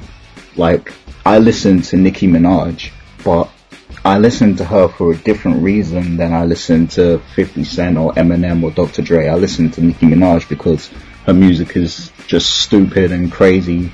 And if I'm in that mood, maybe I want to hear that, you know. But I'm not trying to hear a song with Nicki Minaj and Dr. Dre. You know, it just doesn't make, it just doesn't make sense to me. I don't want to hear those two together. Yeah. Yeah. I mean, that's why, again, with Recovery, the only tracks I do seem to listen to are the ones that Eminem's on solely, just himself, you know, not with all these features with like Lil Wayne and fair enough, uh, the one with Pink, Won't Back Down, that's probably one of my favorite tracks on the album. But then, you know, he's got like Rihanna there, he's got Lil Wayne there, he's got, um, that other random guy there, and so on and so forth. He's just got so many people on that album. Same with what I'm expecting from Lupe Fiasco. He's got Eric Turner, he's got Trey Song, I don't get it. He's got John Legend, he's got all these bizarre artists, well not bizarre, known artists, but it, it just doesn't seem fitting to him, you know. It's like you said, when you have a feature, you want it to have it with meaning, you want to put a reason as to why this artist is going to be on the track with you. Yeah, and they, and they have to gel together, you know, they have to have chemistry. They have to have chemistry. I mean, the only one I'm looking forward to on that album, especially, is the one that he does a track with Sway. UK oh. Sway. Oh yeah, that that would be good. Yeah. Have you heard their freestyle? Because Lupe Fiasco, he came to the Yeah, yeah, UK. yeah. I heard that. That was wicked. I really do like that a lot. Sway just killed it. He was awesome. But yeah, they they got a track together on the album. Um, so I'm looking forward to that track mainly. Otherwise, I'm not I'm not feeling the features that much because he took away Shining Down, which was with Matthew Santos, which kind of then furthers my whole point of the way he apparently reconstructed FNF, basically destroyed it for his own kind of happiness, in a sense. That's my opinion anyway. But he got rid of Shining Down, he got rid of I'm Beamin'. Um, whether they appear in Food and Liquor too, I don't know, but we'll see. Um, yeah, but an album needs its own kind of standing. The artist needs to put their own. Because nowadays it's just like people are just doing it for money. Like they just do these features because these people are popular and they, you know, I mean, they want people to buy the album. Another example being Timbaland. He did a track with Miley Cyrus. Why? Who the hell knows? Possibly because Miley Cyrus is getting a lot of attention at the time, and Yeah. she was like the next pop sensation until she became slutty and fat now. And um, yeah, she they, it was just easy money making for people now. They want to put these features on themselves with all these random people, um, big name people. Um, yeah, it's, it's quite difficult. Well, what happened there? What? Uh, the sound quality on your side kind of changed a little bit. Did it? Oh, it's okay now. Oh, okay. Are you gonna edit that bit out? Oh no, it's, it's not that bad. You can still hear you. Alright, fair enough. Um, but yeah, it's um, it's weird. Artists need to take it back to how it was in the 90s and the early 2000s, where it was just like you know, it was your own album. It's a, there's a reason it's called an album. There's a reason you're releasing the album. It's because it's your music. You don't want that many features on there, unless you're someone like um, Travis Barker, who's got an album coming out next Yeah, month. because I mean, he has a reason to have nothing but features. Yeah. But other than that, no. You need to put your own stamp onto it. You need to put your own standing. I mean, that's why another artist that's coming out next month that I kind of like, I've started to like Raphael Saadiq. His fifth album, I think, is coming out next month. Um, Stone Rolling. Uh, and he's more like soul music, and I, I really do like my soul music as well. And I think Raphael Saadiq is absolutely amazing. yeah, I've, I've heard his stuff. He's good. He's really, really cool. Beats Bruno Mars any day. but um, yeah, uh, he's one other artist I'm waiting for as well. For that. But there are there are a lot of things coming out this year overall. Um, there's expectations, anticipations. Uh, you know, how how do you think Fifty Cent's album's going to turn out? Uh, okay, based on um, the latest songs he's been releasing, he released like five songs recently, and um, they've all kind of been showing that he's going back to his roots, kind of like you know his his old gritty, hardcore type of type of sound, as opposed to his Yeah. mainstream kind of sound, which which is good, you know, good for his fan base. So I mean, if he continues down that road and you know um, does songs like that, then I think he'll have a good album on his hands. But my thing is, I think um, Before I Self Destruct was a good album, but people slept on it, and people like because 50 Cent is so big now, people just automatically hate him. Like he's got a lot of haters now. And people just automatically shut down that album and, you know, said that it's, it's whack and stuff. But if you really listen to it, like it, it's kind of reminiscent of his old stuff in many ways. Like a lot of songs on there, you know, they feel like that. But um, this new album, I don't know what he can do next. Um, originally he wanted to experiment and do some um, do something different, like um, you know that song, um, what's it called again? You know the Far East movement, like a G, Yeah. like a G6. Yeah, he he did a Oh, remix. He did a re- he did a remix to that, and he said he wanted to experiment with that kind of sound. But then he was like, he changed his mind and Oh, he was like, You're cutting out now. oh, hello. Um, yeah, you're sounding normal now. You had a sound weird thing going on there now as well. Oh, what, what was the last thing you heard me say? Sorry? What was the last thing you heard me say? Um, 50 Cent was remixing that song and said he wanted to explore, and then it started cutting out from there. Yeah, he, he said he wanted to explore that kind of sound, but then um, he kind of changed his mind because I guess his fans, like his loyal fans, were like they they, they were against that. I guess. So so since then, you know, he's been releasing these songs that are reminiscent of his old sound, and Cool. people people have been very excited by them.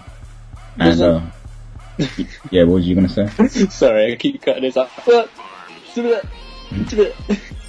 no, but wasn't that like what Black Magic was gonna be or something like that? Yeah, yeah, that that was what his new album was to be called, but now he scrapped it.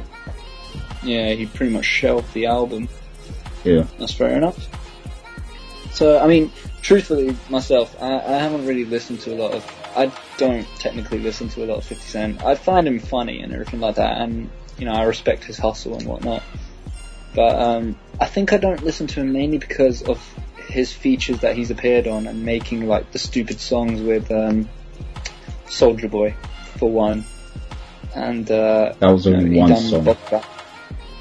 I know it's only one song. No, I, I, I don't I don't agree with that that song was you know unneeded. I agree with that, but but still. At the, time, at the time he first appeared, I, I wasn't really a hip hop head. You know, I, I was more into my rock. I was more into like instrumental craziness going on. Mostly rock music I was into. So instantly when 50 Cent came on, I was like, ah, screw 50 Cent. I don't want to listen to hip hop, whatever. Gradually down the line, you know, Mos Def came on. Mos Def kind of like got me into hip hop. Then Lupe Fiasco came into it. Breath of fresh air. Loved it. And then I started listening to more hip hop. I listened to a little bit of 50 Cent, and you know. See, I, I wouldn't say that 50 Cent is, you know, the ideal artist for someone like you to listen to because you're Exactly. into you're into more what, the conscious what type. I fell into, what I fell into basically isn't what you know what a lot of people that listen to 50 Cent would fall into as well. Yeah. See, I, I like to listen to every area of hip hop, but you know, um, some people have specific tastes. Like, I, I mean, I, I listen to a lot of different styles, but again, with the way like the way hip hop's going now, it's a bit iffy. But you know, I, do listen to 50 Cent now and then. I've heard some of his new stuff actually that you posted up on our site and stuff like that, and it's not bad. It's pretty cool. But, but from what I'm saying is, is like when I do generally like give a chance to listen to 50 Cent, it's always ended up like the latest thing I hear was from like Soulja Boy or Bobby Valentino and stuff like that, and I'm just like, eh, what? Why? Why? Why would he do a track with these guys and stuff like that? So then it's kind of just been like, you know, sort of the back away moment, walk away into the shadow, and just kind of wait for the next. yeah, I mean, you know, sometimes he does these crazy collaborations that he doesn't need to do, but um, you know, overall, I'd say his his album stuff has been good. Like I've I haven't had a problem with it. Like Curtis is my least favorite album, you know, because he did some unnecessary features and he just wanted to increase sales. But at the same at the same time, that album has one of his best songs, which is "I Get Money." So You performed that at Eurogamer. yeah, make sure you make sure you check out that footage. crushed the guy by like 12,000 points. I just like the way the guy was like, oh, so close. like, it was nowhere near. You actually crushed him. You, you like, sent him to dust. you just obliterated him. It wasn't fair on him. Yeah, I didn't even I didn't even get to shake his hand Yeah. after he just he just walked off. We're talking about the Eurogamer event that we went to last year in October, where uh, Gary sang on Def Jam. What's it called? Rapstar. Def Jam Rapstar. Yeah. Uh, yeah, it was fun times. But um, is that pretty much it for the albums we're waiting for? Yeah, so Yeah. that's it really. Um, Dr. Dre, Detox, 50 Cent album, and Slaughterhouse album. Those are the ones I'm looking forward to. Saigon, I want to listen to Blu. I want to listen to Joel Ortiz, Confusion. I don't know what's going on, but you know, listening to him is good enough anyway. Lupe Fiasco, my most anticipated album to watch out for. Uh, I don't mind Danger Mouse, Raphael Saadiq, so on and so forth. Cool. Yes. So, um, we're gonna go into our Oh, and Oscar. Timbaland as well. Sorry, Timbaland as well. Um, Okay. Timbaland. Cool. Carry on. Yeah, so we're gonna go into our Oscars discussion now. Um, we'll try not to be too long. We know we're going into almost two hours now, but we know you guys love us anyway, so you'll keep us. Yeah, this is technically our comeback, so we're allowed to speak for as long as we want, if we want to speak as long as we want. Anyways, lead the way. Yeah, so um, the Oscars are this Sunday, right? Yep. Yeah. Yeah, um, I'm not clued up on all the categories, so you're gonna have to help me out with this because I know you're the movie guy. Um, but I I do know which one. If if like okay, have you got a list of all the Yep. the categories and stuff? All right. Uh, just read through them, like the main ones. How many are there? There's loads. Uh, Okay, just read through the main ones then, and you know, say the nominees, and then I'll like just give my input on who I want to win, and you give your input. We'll do it that way, and who, like, we'll, we'll give our predictions and who we actually want to win. Okay. Um, actor in a leading role.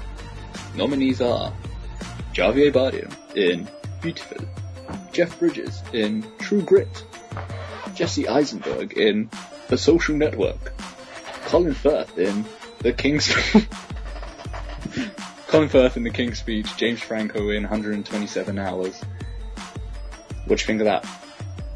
Okay, uh, as far as who I want to win, um, I mean, I've only seen Social Network, so you know I have to go with that. Um, but Jesse I, yeah, I think that um, the King's Speech will win though. You know what? I, I think honestly Jesse Eisenberg might win it. Jesse Eisenberg or James Franco. And the weird thing is, James Franco is hosting the Oscars, and whoever hosts the Oscars yet gets nominated for something has never won the award. But I think in this case, uh, 127 Hours is meant to be a really, really good movie, and James Franco, Is, is that the one where he gets stuck? yeah, he gets stuck in the mountain for seven days, or his arm gets trapped under that boulder, Yeah. and then he chops it off nicely. Um, yeah, I think James Franco might win it. You know, I think he's got a really decent chance. The reason I say that though is because Colin Firth, he he's an amazing actor. He deserves every bit of nominations that he gets. Um, but the problem is, he's English. Yeah. And in the BAFTAs, the BAFTAs is technically, you know, the British Academy Film Awards. The King's Speech, it's about King George. Yeah. The, uh, yeah. It was practically, it was a massacre, basically, for the King's Speech to win nearly everything. Whereas in this case, um, I This don't know. is this is the American, so yeah, you know. because they had a problem when, like, there was that one Oscar where it was Daniel Day Lewis who won for um, ah, what's that film called? Damn it, forgot. But Daniel Day Lewis, he won like the award for best actor and stuff, and uh, Helen Mirren won for The Queen, and it was basically British and European actors and actresses that won all the main awards. You know, best film, best actor, best supporting actor, best actress, best supporting actress. They all won the main awards, and apparently people had a problem with that. You know, people were saying, "Oh, you know, there is talent in America, but blah blah blah, this and that." Sponsors are, are like abusing the system, and since then, uh, there hasn't really been like a decent British winner. Colin Firth always gets nominated, yet he never wins. The Well, you know, Americans are big on patriotism, so you know that's natural. There's that too. But then again, you know, Helen Mirren won for the Queen, so you never know. I think Colin Firth might win it this time around. Um, but I'm I'm actually gonna go for James Franco on this one. Wait, who who do you? Firstly, who do you want to win? Who do I want to win? Yeah. Um, I don't know. Uh, you know what? I haven't seen the Social Network yet. Mm. This is how pissed off I am. I have not seen the movie yet, and I'm really annoyed I haven't seen it yet. I'm gonna buy the DVD soon enough. Um, but I haven't seen it yet. But I heard Jesse Eisenberg done a really good job as him, as uh, Zuckerberg or whoever. Yeah, it was Zuckerberg. Okay. So, and your prediction is who? James Franco for 127 hours because Okay. he it, it's a good film. It's an interesting film, and um, I think he did a good job. And it's just one of those things where it's like, you know, it was it was it was a real life story. The guy chopped his arm off, and it was quite gruesome. But saying that, Javier Bardem in Biutiful was is apparently like an amazing thing. The fact that Javier Bardem did that movie and got nominated, he's now offered all these dream jobs. Jeff Bridges is nominated for the second year in a row. I don't know if he wins it. He might become the first ever to win the award two times in a row because he won it last year. So I don't, I don't, I don't know. Is that true? What did he win it for last year? Some movie. I, I, I don't remember what it was, but um, yeah, he won it for something. And this year, if he wins it again, I don't know if it's the first ever time someone wins it two times in a row. But uh, Yeah. There's Okay. Jeff Bridges. They're all really good actors, but I'm gonna go with. I want to go with either Jesse Eisenberg or James Franco, but because I haven't seen The Social Network, I'll just say James Franco. I think he's got a good, interesting chance to win. Anyway, Cool. next So- one is. Oh, sorry, go on, what you going to say? No, I was just gonna say, uh, cool. What's what's the next one? Cool. Next one. Uh, actor in a supporting role. Christian Bale in The Fighter. John Hawkes in Winter's Bone. Jeremy Renner in The Town. Mark Ruffalo in The Kids Alright. And Geoffrey Rush in The King's Speech. Hmm, that's a tough one. It- in this case, I think it will either be Christian Bale or Geoffrey Rush that wins it. Uh, go through them again. Sorry. Christian, Christian Bale in The Fighter, John Hawkes in Winter's Bone, Jeremy Renner in The Town, Mark Ruffalo in The Kids Are Alright, and Geoffrey Rush in The King's Speech. I, I'm gonna have to go with Geoffrey Rush for both my personal choice and my prediction. Alright, we got predict. Ah, that's what you meant by choice and prediction. Yeah. Can I start mine again? okay. Yeah. Leading role actor. My choice would be James Franco in 127 Hours. My prediction will be Jesse Eisenberg.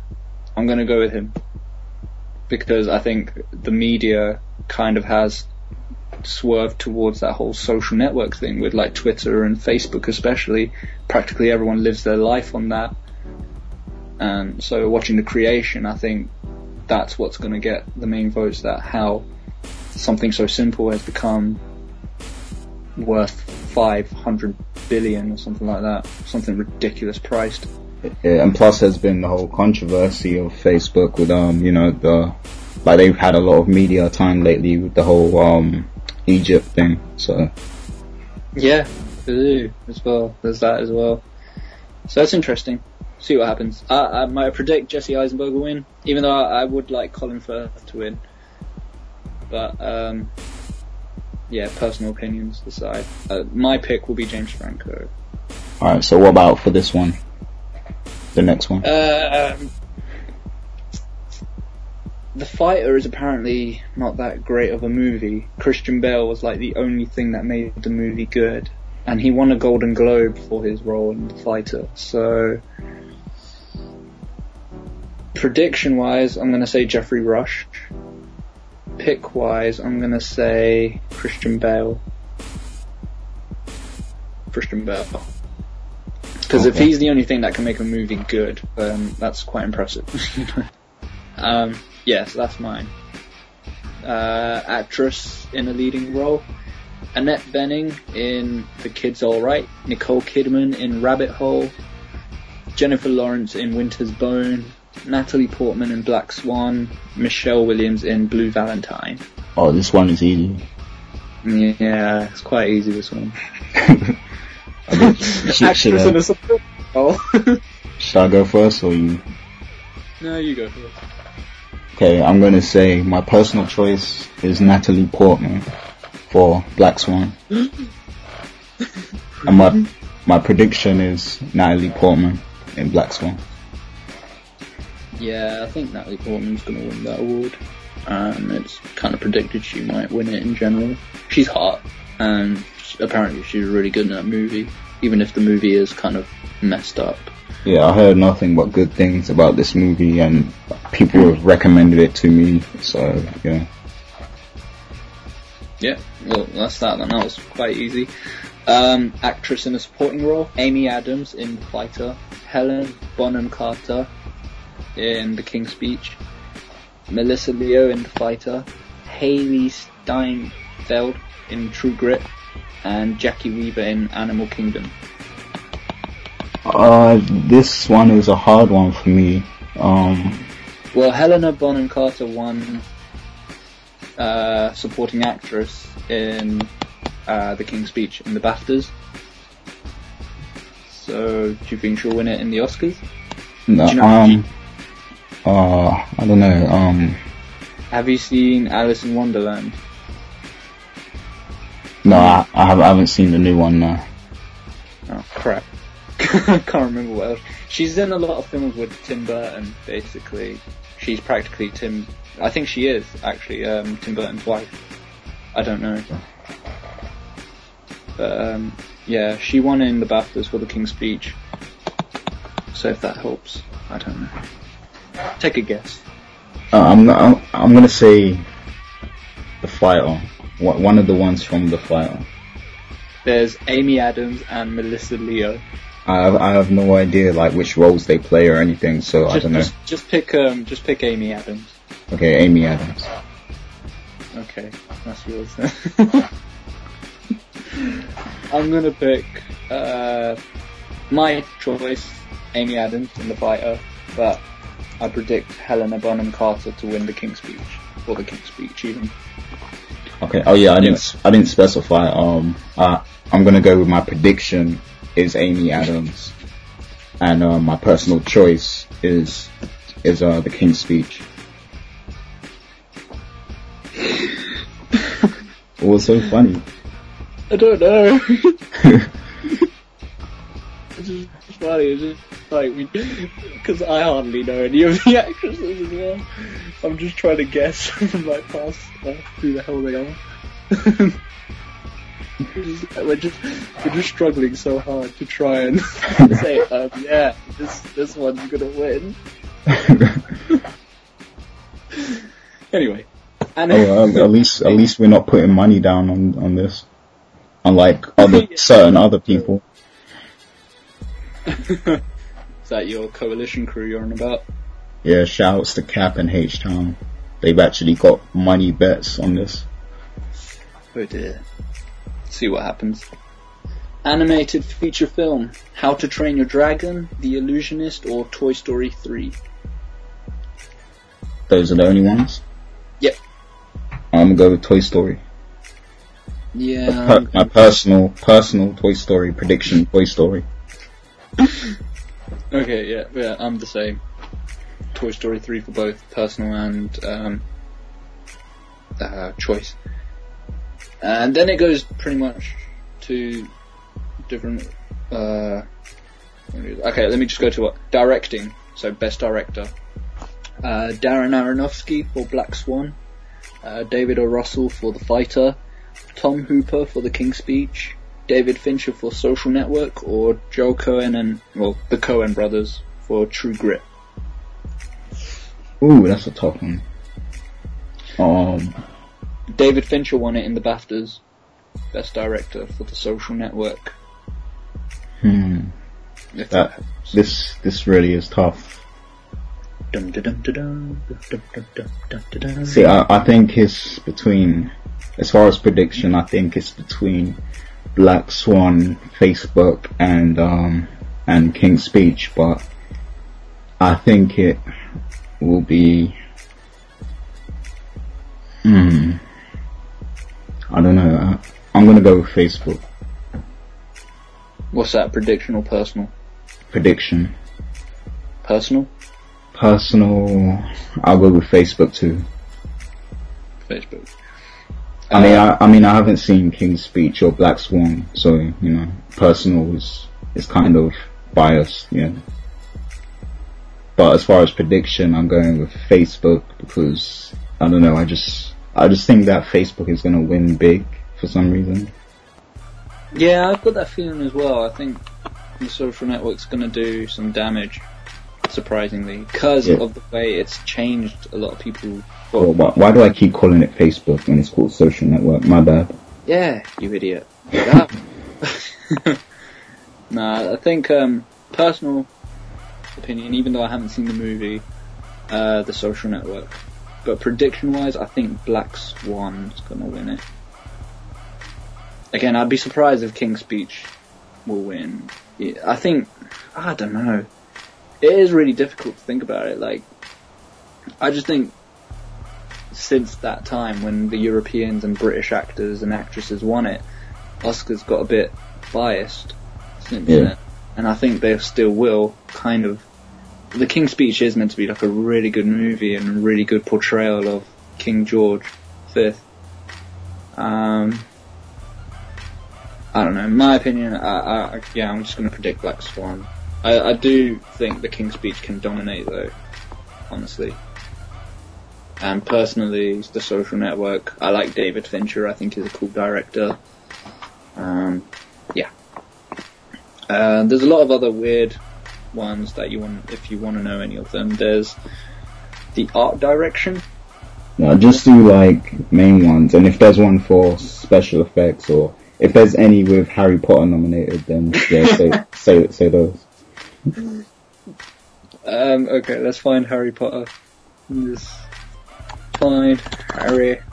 Okay, art direction. Harry Potter's in it. It's also against Alice in Wonderland, Inception, The King's Speech, or True Grit. See, this is the problem with the Oscars. Why wasn't Inception nominated? Yeah, that's weird. Though. What? Inception should have been nominated. Christopher Nolan should have been nominated for his director skills and everything like that. But no, he wasn't nominated at That's- all. That is kind of weird. Because Uh-huh. otherwise, I'd be going for him. you know, I'd be going for uh, Inception. But art direction, who do you think will win? Okay, personal Harry Potter and um, prediction. Um, what were the others again? Alice in Wonderland, Inception, King's Speech, or True Grit? I mean, as far as art direction, um, I mean, we, we're going solely off of art direction here, so I mean, in that case, I think it should be the, well, I, I haven't seen all the others, so you know, again, don't bite me here, but, um, as far as art direction, I think it, it, it should be between Harry Potter and Alice in Wonderland. So, um, as far as prediction, I guess I'll go with Alice in Wonderland but my, but my personal my personal is Harry Potter. But yeah, like, see, see, my the thing is, I, I think that the, the art direction could have been a lot better in Harry Potter. So, you know, that, so I, I think that as far as prediction, that it's going to go to Alice in Wonderland. But personal, you know, I'm a Harry Potter fan, so yeah, that's fair enough. I mean, I think prediction-wise, um, Harry Potter will probably win it. Personally, I like Inception. I the whole movie was just Uh, has has Harry Potter won an Oscar before? They haven't, have they? They probably have. Oh, they haven't. You should Google it later on. We'll find out, and we shall we shall solve our um, confusion later on. Because um, I, I I sometimes listen to Harry Potter podcasts, and I'm sure I heard them complaining that um it hasn't won an Oscar, but I could be mistaken. I don't know. Who knows? Who knows? It should deserve something. I mean, i if Uh, they if they haven't won an Oscar so far, I think that they might win one this year because it's the final film they're on. So I think that you know they might get it this year if they haven't won one previously. Yeah, it's that whole fixation sort of stuff going on, isn't it? Oh dear. Um, cinematography, you interested in Uh, yeah, go on. Black Swan, Inception, King's Speech, Social Network, or True Grit? Mm. Hmm. I see. For this one, I would have to go with either Black Swan or King's Speech. Uh, Which one? pers- Sorry. Cinematography. Okay, yeah, go go for it. Yeah, um. Yeah, yeah, sorry, um, I I googled the Harry Potter thing and no, it hasn't won an Oscar before. Oh, it's, well, it's, fair it's enough. always, it's always been nominated, but it's never won. So yeah, I think, I think that they'll win something this year. But anyways, um, yeah, as far as cine, cine what was it? Cinematography. Cinematography. yeah, cinematography. Uh, Black Swan, Inception, King's Speech, Social Network, True Grit.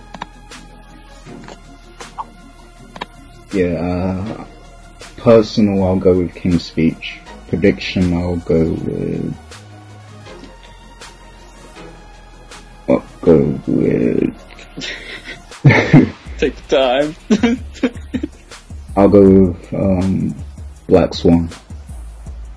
okay. Yeah, I think prediction wise, I'm going to go Black Swan as well, and Inception's my personal choice. Again, you need to see that movie. It's freaking amazing, man.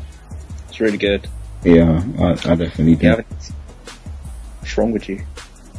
I'll trade Inception, and you can give me Social Network, and then we'll like fuse that in our mind, sort Alright. of thing. Uh, otherwise, there's not really a lot of other Im- cared about awards, to be honest. There's we- music, original score, which has like How to Train Your Dragon, Inception, The King's Speech, 127 Hours, and The Social Networks on it as well. Which personally, I believe Inception will win it because everyone's been loving those the music that's been on there. It's Hans Zimmer's at the end of the day as well. Yeah, I can't really give a good opinion on that, so I won't. I won't say anything. Well, I, I, I'll just do my one then. I think personally and prediction wise, Inception will win it. Um, it's Hans Zimmer's. You can't go wrong with him ever. And since the music happened on Inception, it's just been played everywhere else nearly. Like Top Gear, YouTube videos, other um, TV shows just been using it briefly and stuff like that. It's, it's mental. It's absolutely brilliant. Okay. Is uh, is, Uh, Harry, is Harry Potter nominated for anything else at all? No. Wow, they get shitted on. No, wait, no, here we go. Visual effects. And, Oh, okay. Uh, that's it. Visual effects and Who who else who else is in that category for visual effects? uh, Alice in Wonderland, Hereafter, Inception, and Iron Man 2. Oh, they ain't winning that. yeah, they are. With the fact that superheroes are actually mentioned in the awards. No, they ain't winning. Um, visual effects, you know, Harry Potter and Alice in Wonderland are kind of like the more stronger because of the, the whole fantasy style of it. But Inception, I know I'm like beefing that up now. I keep mentioning Inception all in a row and everything, but it really was a good movie. so, personal choice Inception. Prediction wise, I I- I'd say Harry Potter. okay. Um. So yeah, um, are you done with that? Because if so, I'm gonna go on. I might as well speak on the BAFTAs. Oh yeah, yeah, you got an opinion on the BAFTAs, didn't you? Yeah, I just wanted to say congrats to the Harry Potter team for winning. Um, Is that it? yeah, that's basically all I wanted to say. Cause that like, okay, here, here's my thing. Um, all of the Harry Potter movies up till Deathly Hallows Part 1, I've, I wouldn't say I've hated them, but I've really been upset with them because they, they, they left out a lot of important stuff. Some, some of the stuff they leave out is important to the plot, important to the final battle, even and you know they just decided to leave out all this stuff. But um, Deathly Hallows Part One is the first movie that they've done complete, well, not completely correct, but more or less. You know, I mean, I agree with some of the choices they made in this movie. You know, as far as taking stuff out, like the stuff they took out, I can actually agree with and say, yeah, you know, this doesn't need to be there. You know. Because I mean, this is a movie; it can't go on for hours. So yeah, I agree that you can take that out you know, but in the other movies previously, it's like they just took out stupid stuff that should be left in, you know, and it's like they, they add in stupid things that don't need to be there and that's not even in the book, but yet they take out key, key points of the plot, you know, but in this movie, you know, they, they did it well and, you know, I mean, there was one major thing that I had a problem with in Deathly Hallows Part 1. Um, I won't, I don't know if I should say because I don't want to give spoilers. But um, yeah. but I mean, apart from that, you know, they did a really good job. Uh, the action was great. The pacing was great. You know, they did they did a really good job, and I can't wait to see the second one. Even though um, I've been reading up on the news, and I know that they've changed certain key things that happen in the final battle. You know, and I'm kind of iffy about that, but yeah, we'll see how it turns out. So yeah, Well, it, I mean, Harry Potter got the outstanding contribution to British film. Um, Yeah, I mean, it's thing. true. Like, it's true. It Um, was good. It deserved it. Fully deserved it. J.K. Rowling done an outstanding job on the Harry Potter series and the amount of dedication that's gone onto it, and it's kind of carried silently, but well enough. You know, the whole, um, you know, the talent that is there in the UK and stuff like Yeah, that. I mean, you know. it's it's established new stars as well. You know, like em- definitely. Emma Watson and um, it's yeah, your your crush developed more and more every Yeah. year for Watson. So, you know. Um, uh, uh, okay, let me say something about Daniel Radcliffe though. Um, I don't think that he's that great of an actor, to be honest, as Harry Potter. Like, there's certain parts where his, his acting is just awful. Like, to be honest, to be completely honest, I, I don't know. I don't know if anyone agrees agrees with me. Like, I know he's got a strong fan base, but Every Harry Potter fan that is listening right now, know that I have not said anything negative about Harry Potter. like all I all I can do is be honest. All I can do is be honest. I'm a Harry Potter fan. Like I'm a part of the fandom myself. You know, so I mean, he he's he's not a great actor. You know, I just have to say that. like He he does he looks like him. Like he looks the part, but his acting just you know kind of off sometimes. it's like watching Twilight, but not liking any of the male characters. How dare you? But yeah, her, um, Emma Watson does a great job as Hermione. I couldn't, I couldn't imagine Hermione any other way. And um, what's wrong? What's what's wrong? The actor called again? Um, damn. Who the ginger one? Yeah, Nah, no one cares about the ginger kid. No offense to. I can't believe, can't believe I forgot his name. But yeah, he he does a great job as Ron. So Nah, yeah, they were brilliant. They absolutely are kick ass onto it, and um, you know, it's well deserved. The BAFTAs was really good, actually. You know, it was really fun to watch. To be honest, Jessica Alba was really hot in it. She was really, really, really pretty. Um, yeah, some other women were really pretty on there as well. Uh, Emma Watson, she she was pretty good there. Emma Stone was good. Um, no, it was a good award show actually, and uh, all the awards went to the right people. Even though the King's Speech was kind of obvious that it will practically dominate everything, it got Best Film, Outstanding British Film, uh, another wasted award there. Uh, um, I mean, any any film to do with the royals is gonna win big in the UK. Period. yeah, exactly. It's gonna it's gonna get high standards. You know, if it's got any royalty added onto it and stuff. Um, but the the the moving thing of it was the whole Christopher Lee when he got the Academy Fellowship. Uh, Christopher Lee, who was you know Dracula, um, who's Darth Tyranus in Star Wars Episode Two. Here's the thing, people. Gary only recently just watched Star Wars. Now, to some people, that, might be like, oh, I don't watch Star Wars anyway. Well, true. For people that have watched Star Wars and have watched it for ages, for Gary, he's a practical noob. And ever since he watched all the Star Wars, he's been typing at me, saying he wants to play all these Star Wars games that, you know, he, it's like a new revelation for him. like him. What happened to Han Solo in episode 5? yes, I know. Yeah, I mean, uh, okay, here's what happened. Like, I mean, uh, as a kid, I watched, you know, the first series, but because I was a kid, I didn't really take it in. I just thought, wow, these robots are cool. You know, that was like the main thing that I took in from the movie yeah. as a kid.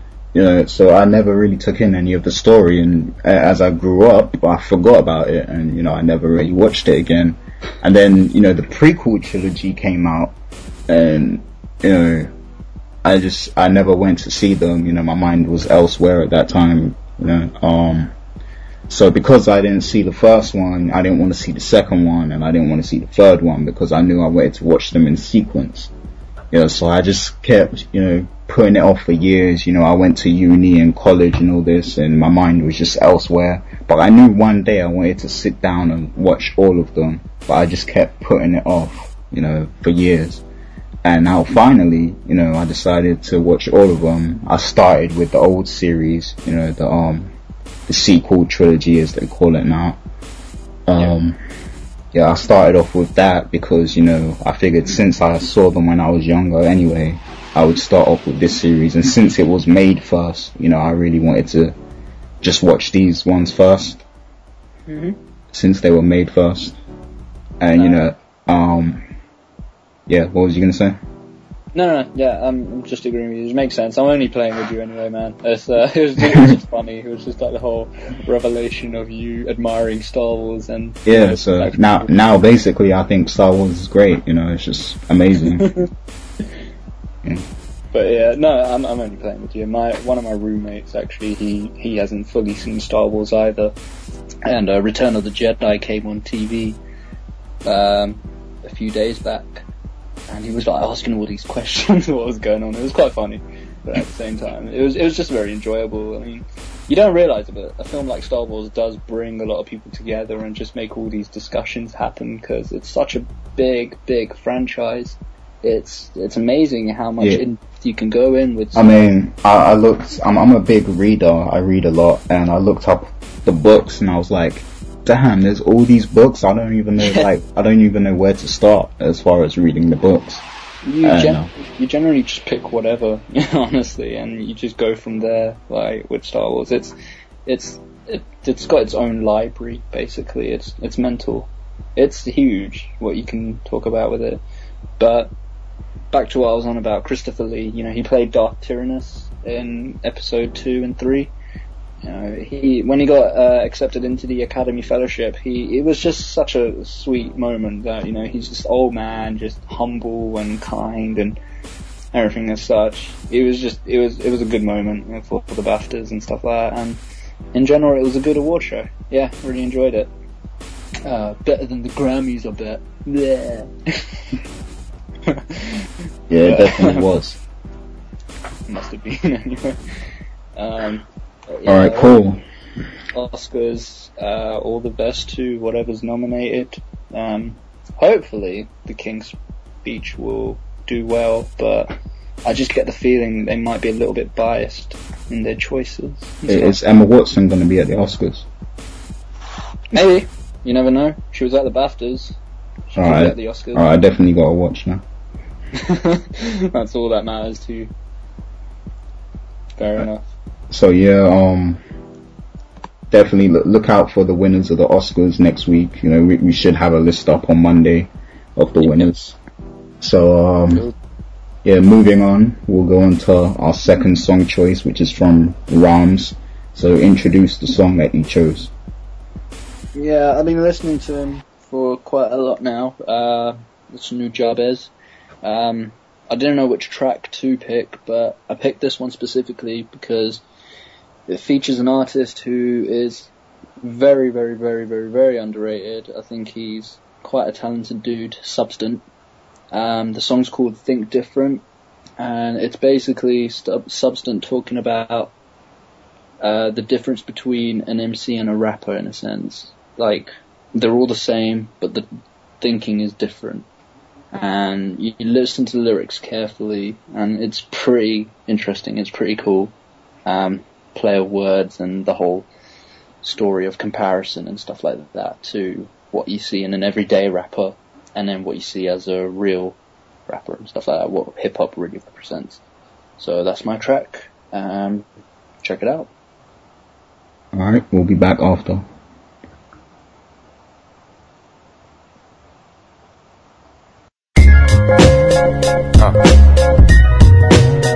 Yo, check it out. I want you to pay attention to this. You know what I'm saying? Listen up. Alright? Yo, you bust last so do I. Except mine impregnate the page, giving birth to thoughts and unify. You fuck little girls. I make love to women. My first uplift, yours are poisonous like venom. I'm an MC, you're a rapper. I'm as real as they come. While half the guys you idolize are just actors. Run from commitment, I remain loyal. You call women bitches. I call the queens cause they royal. You make rap songs, I make soul music. God speaks the rhythm, when you go to. Yo, I save my cash, yours you blow through it. I take your child special, you say it's so stupid. I'm calling my heart out and everything written. You scared you look soft, heart remains hidden. Yo, I'm touching subjects, nerves, I stay hitting. But I ain't better than you, I just think different. Is the glass half full or half empty? It's based on your perspective, quite simply. We're the same and we're not, know what I'm saying? Listen, son, I ain't better than you, I just think different. Is the glass half full or half empty? It's based on your perspective, quite simply. We're the same and we're not, know what I'm saying? Listen, son, I ain't better you, I just think different. My fam run things while you run your jewelry. Yo, my people pop lock, you tough guys pop too. You rock gems, I drop gems. Xerox copying while I originate material to stimulate. Positive thought patterns when the chosen start gathering. We bar none. Yo, I got jokes, you. I'm out doing it. Why you talk about it? I'm constantly in the mix while you walk around it. You try, I do. But why's you clueless? I get the job done. You fella make excuses. I'm a gentleman, your behavior's abusive. Yo, I'm patient. You jump in the gun, false start. You caught up in dress codes. I'll shop at Walmart. Suck, I'm all heart and you half-hearted. Yo, you suck vandals and grandfathers. Thought you had the last laugh, but we laugh hardest. Is the glass half full or half empty? It's based on your perspective, quite simply. We're the same and we're not, know what I'm saying? Listen, son, I ain't better than you, I just think different. Is the glass half full or half empty? Perspective, quite simply. We're the same and we're not, know what I'm saying? Listen, son, I ain't better than you, I just think different. You fall in love with body parts, I connect mentally with my female counterpart before we bound physically.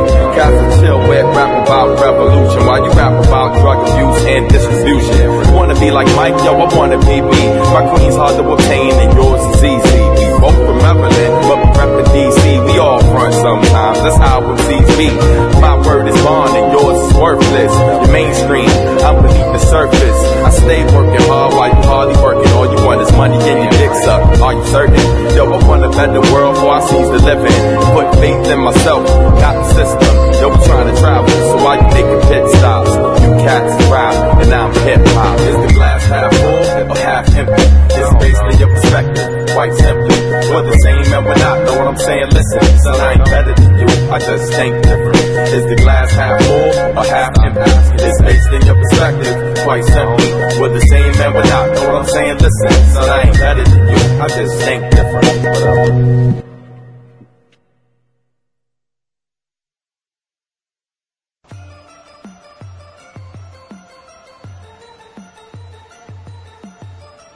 And we're back. And um, so we're, we're just gonna do the poll results now, and then you know final thoughts, and then we're gonna leave you, lovely people, until next time. Yes, the poll results. um, what was the question? I made it, didn't I? The Yeah. question I picked. Um, two biggest Marvel, well not biggest, but two big Marvel heroes this year. Uh, Captain America and Thor coming out. Um, there wasn't a lot of votes this time around. Maybe it's because we didn't have a poll for like the last three months, and I just decided to put up one now. right, like halfway through February. But uh, yeah, 19 people voted, um, and it looks like Captain America took it with 12 votes, getting 63%, and seven votes going for Thor, making it 37%. Yeah, I mean, Captain America is overall, you know, the more popular one, right? You know, because I mean, Captain America, Yeah, that's that's patriotism right there. So you know, Yeah, America, Captain, that's all you need to know. that, that's all that matters. Captain, alright, World War II. yeah. That's all that matters. Um, no, but I, I, I just, I thought it would be a decent, I thought it would be a really good poll making decision. It didn't seem so.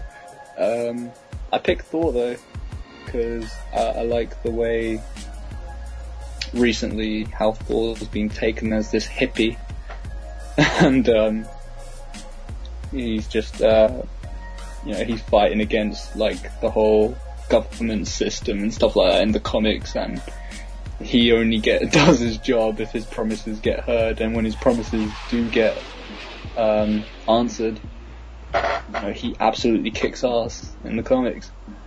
Um, film wise, I think it will look a bit better than um, Captain America. I think I'll enjoy Thor more than I would Captain America. But have you seen the Super Bowl ads for Captain America and Thor?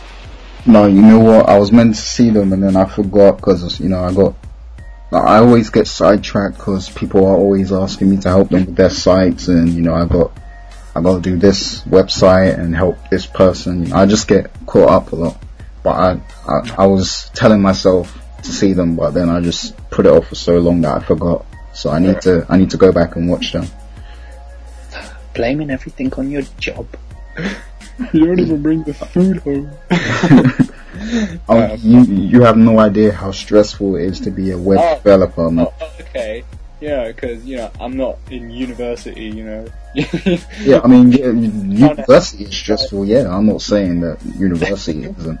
You know, that's hell yeah, that's stressful. But I mean, I'm talking about with with this web development thing, yeah. No, with complete idiots, ignorant idiots. You know, yeah. Let's just hope they don't listen to this. I was I was only joking. I'm sorry. oh shit. um, Please, please send please send me my money tomorrow. I'm sorry. he's got a child to feed. He's got a child to feed and a wife to dine. I think. You don't. He online. He, he has nothing. um, uh, what was I saying though? Captain America Super Bowl ad. It was like the first clips of the movie and stuff. Uh, pretty good. You get like this quick shot of the Red Skull. Like you have to pause it really quickly to see what Red Skull looks like. And um, it's like he rips his actual face off, and Red Skull is made. Oh wow. Hugo Weaving. It looks pretty good, um, but generally, I don't know. Um, I think Thor looks better in my opinion. I think Chris Evans will kind of bring this weird blend of what Captain America is, but then what Chris Evans himself is. So it's going to be like how Ryan Reynolds will portray the Green Lantern, Chris Evans will portray uh, Captain America. So it's going to be like a lot of comedic sort of uh, ventures into the script and, and personality sort of thing. Is he still is he still with Billie? Sorry? That that was a joke. Sorry, it bombed. You know, Chris Evans from from the UK. Never mind. Oh, right, yeah, yeah. Took me some time. I'm sorry. yeah, that was just one of my retarded jokes. Never mind, people. Moment, right? Mm-hmm. No, they broke up ages ago. Um, they still hang out though, or something like that. But they're not together anymore. Um, yeah, that's that. Uh, revelation, revelation, resolution. I don't know what the word is. It's getting weird now. I'm so confused what's happening. But yeah, congrats to Captain America winning our, very very short poll. Um, post one up on March. I've got an idea for one poll, but we'll see what happens. Yeah, by Um, by the time you uh listen to this podcast, there'll be a new poll up. So go vote now, please. Go. Yes, go vote now. It will be either a goodie or a no no, who knows. But which one are you looking forward to most? Captain America or, Um, or neither? And maybe just Green Lantern. nah, a complete different movie as a whole. Um, I'll have to say, I'll have to say Captain America because uh, I know his story more than Thor's, but I'm still interested in seeing the Thor movie because you know I've been reading up on what Thor's about. You know, and I haven't actually read any comics with him or anything like that, but neither have I, to be honest. I've Yeah. read the Ultimates more than anything, and that's got both of them in there, and obviously they're both a part of the Avengers and stuff like that. So Yeah, I, I'm I'm just looking forward to both movies. Let me put it that way. But you know, I want to see how Captain America turns out more. You know, because I I know more about that character. So yeah, yeah. that's cool. That's fair enough. Um, I forgot what I was going to say now. I had something like stored in my mind, and I was going to mention it when you said something about Captain America and Thor. Oh yeah, that's it. Um, Idris Elba's in Thor. Oh yeah. Oh yeah. I, I remember hearing about that. Yeah, favorite actors right now. So, Yeah. well, not now. He is. He's the he's the villain, isn't he? Uh, yeah, he's like a henchman, I think. Okay. Something. There's talks of it than actually being. Um, so you never know. You might see him as a Marvel superhero starring and whatnot. Be quite interesting to see. Yeah, he's a good actor, man. He surprised me. Like, I mean, his worst movie was Obsessed, cause um, cause compared to like in The Wire, right? He Yeah. he nailed that. Like, I, I didn't even know he was British, you know, because he just he nailed that role. He did it so perfectly and so legitimately. But in Obsessed with Beyonce, he, you can hear his English accent just coming out, you know. So it was it was really bad. But I mean, everything else he's done has been great too. He did the TV show Luther, and um, um, he was in um, what's that film called with Guy Ritchie, Rockefeller, Ro- Rock and Roller. Rock, Roller, Rockefeller. What the hell? Jay Z's group. Um, yeah, rock and roll it, rock and roll. So yeah, so yeah, I definitely look forward to seeing what he does in Thor. yeah, it'll be interesting. See what happens. See how it goes. Um, that's pretty much it for the polls, isn't it? There's not much else to say. Yeah, yeah, that's about it. Um, yeah, fine. as far as final thoughts, I don't have anything to add because I already mentioned the BAFTAs. So um, Yeah.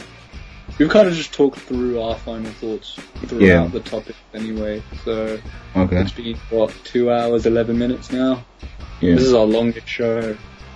Uh, in general, I guess we could say like, let us know what you think of the show as it is. We're gonna try and keep it on a regular now. Every two weeks, a new show will happen. Hopefully, um, depending on our own situations. We've been kind of busy. Um, we've had a bit of setbacks here and there, but it's all good. It's all like, you know, how it is. Life goes on. Um, get more involved with the website as well. We want more comments. We want more, you know, just debates, just startup convos. Um, we're moving in a good direction as well. Should we start a Facebook page? Is there, is there, um, yeah, we could definitely. That, that's something I was thinking about doing. So yeah, I think we will soon. Um, I might, I might even um make us a Twitter as well, like a special Twitter account. So maybe you know, I, I know you don't, you're you're kind of hesitant to sign up on Twitter, but maybe you can just sign up and manage the EpicNet Twitter if you know if you don't want to make your own. I, I Oh. you know, it, it's just confusing because at first I was like,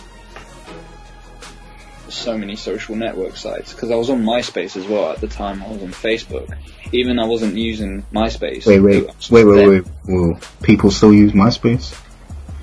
Apparently, yeah, people are still using it. I only deleted my time. Um, uh, yeah, it still exists. It's trying to find ways to catch up and stuff like that. But um, that was the thing. I, I wanted to go on Facebook, and that was it. Just didn't want to move anywhere else. And then Twitter came along, and you know, I'm looking at it more and more, and it's like, Twitter is great, man. I love it way more than Facebook because I mean, for networking purposes, it's it's great. Like Facebook is it's good for networking too, but it's more aimed at the social aspects.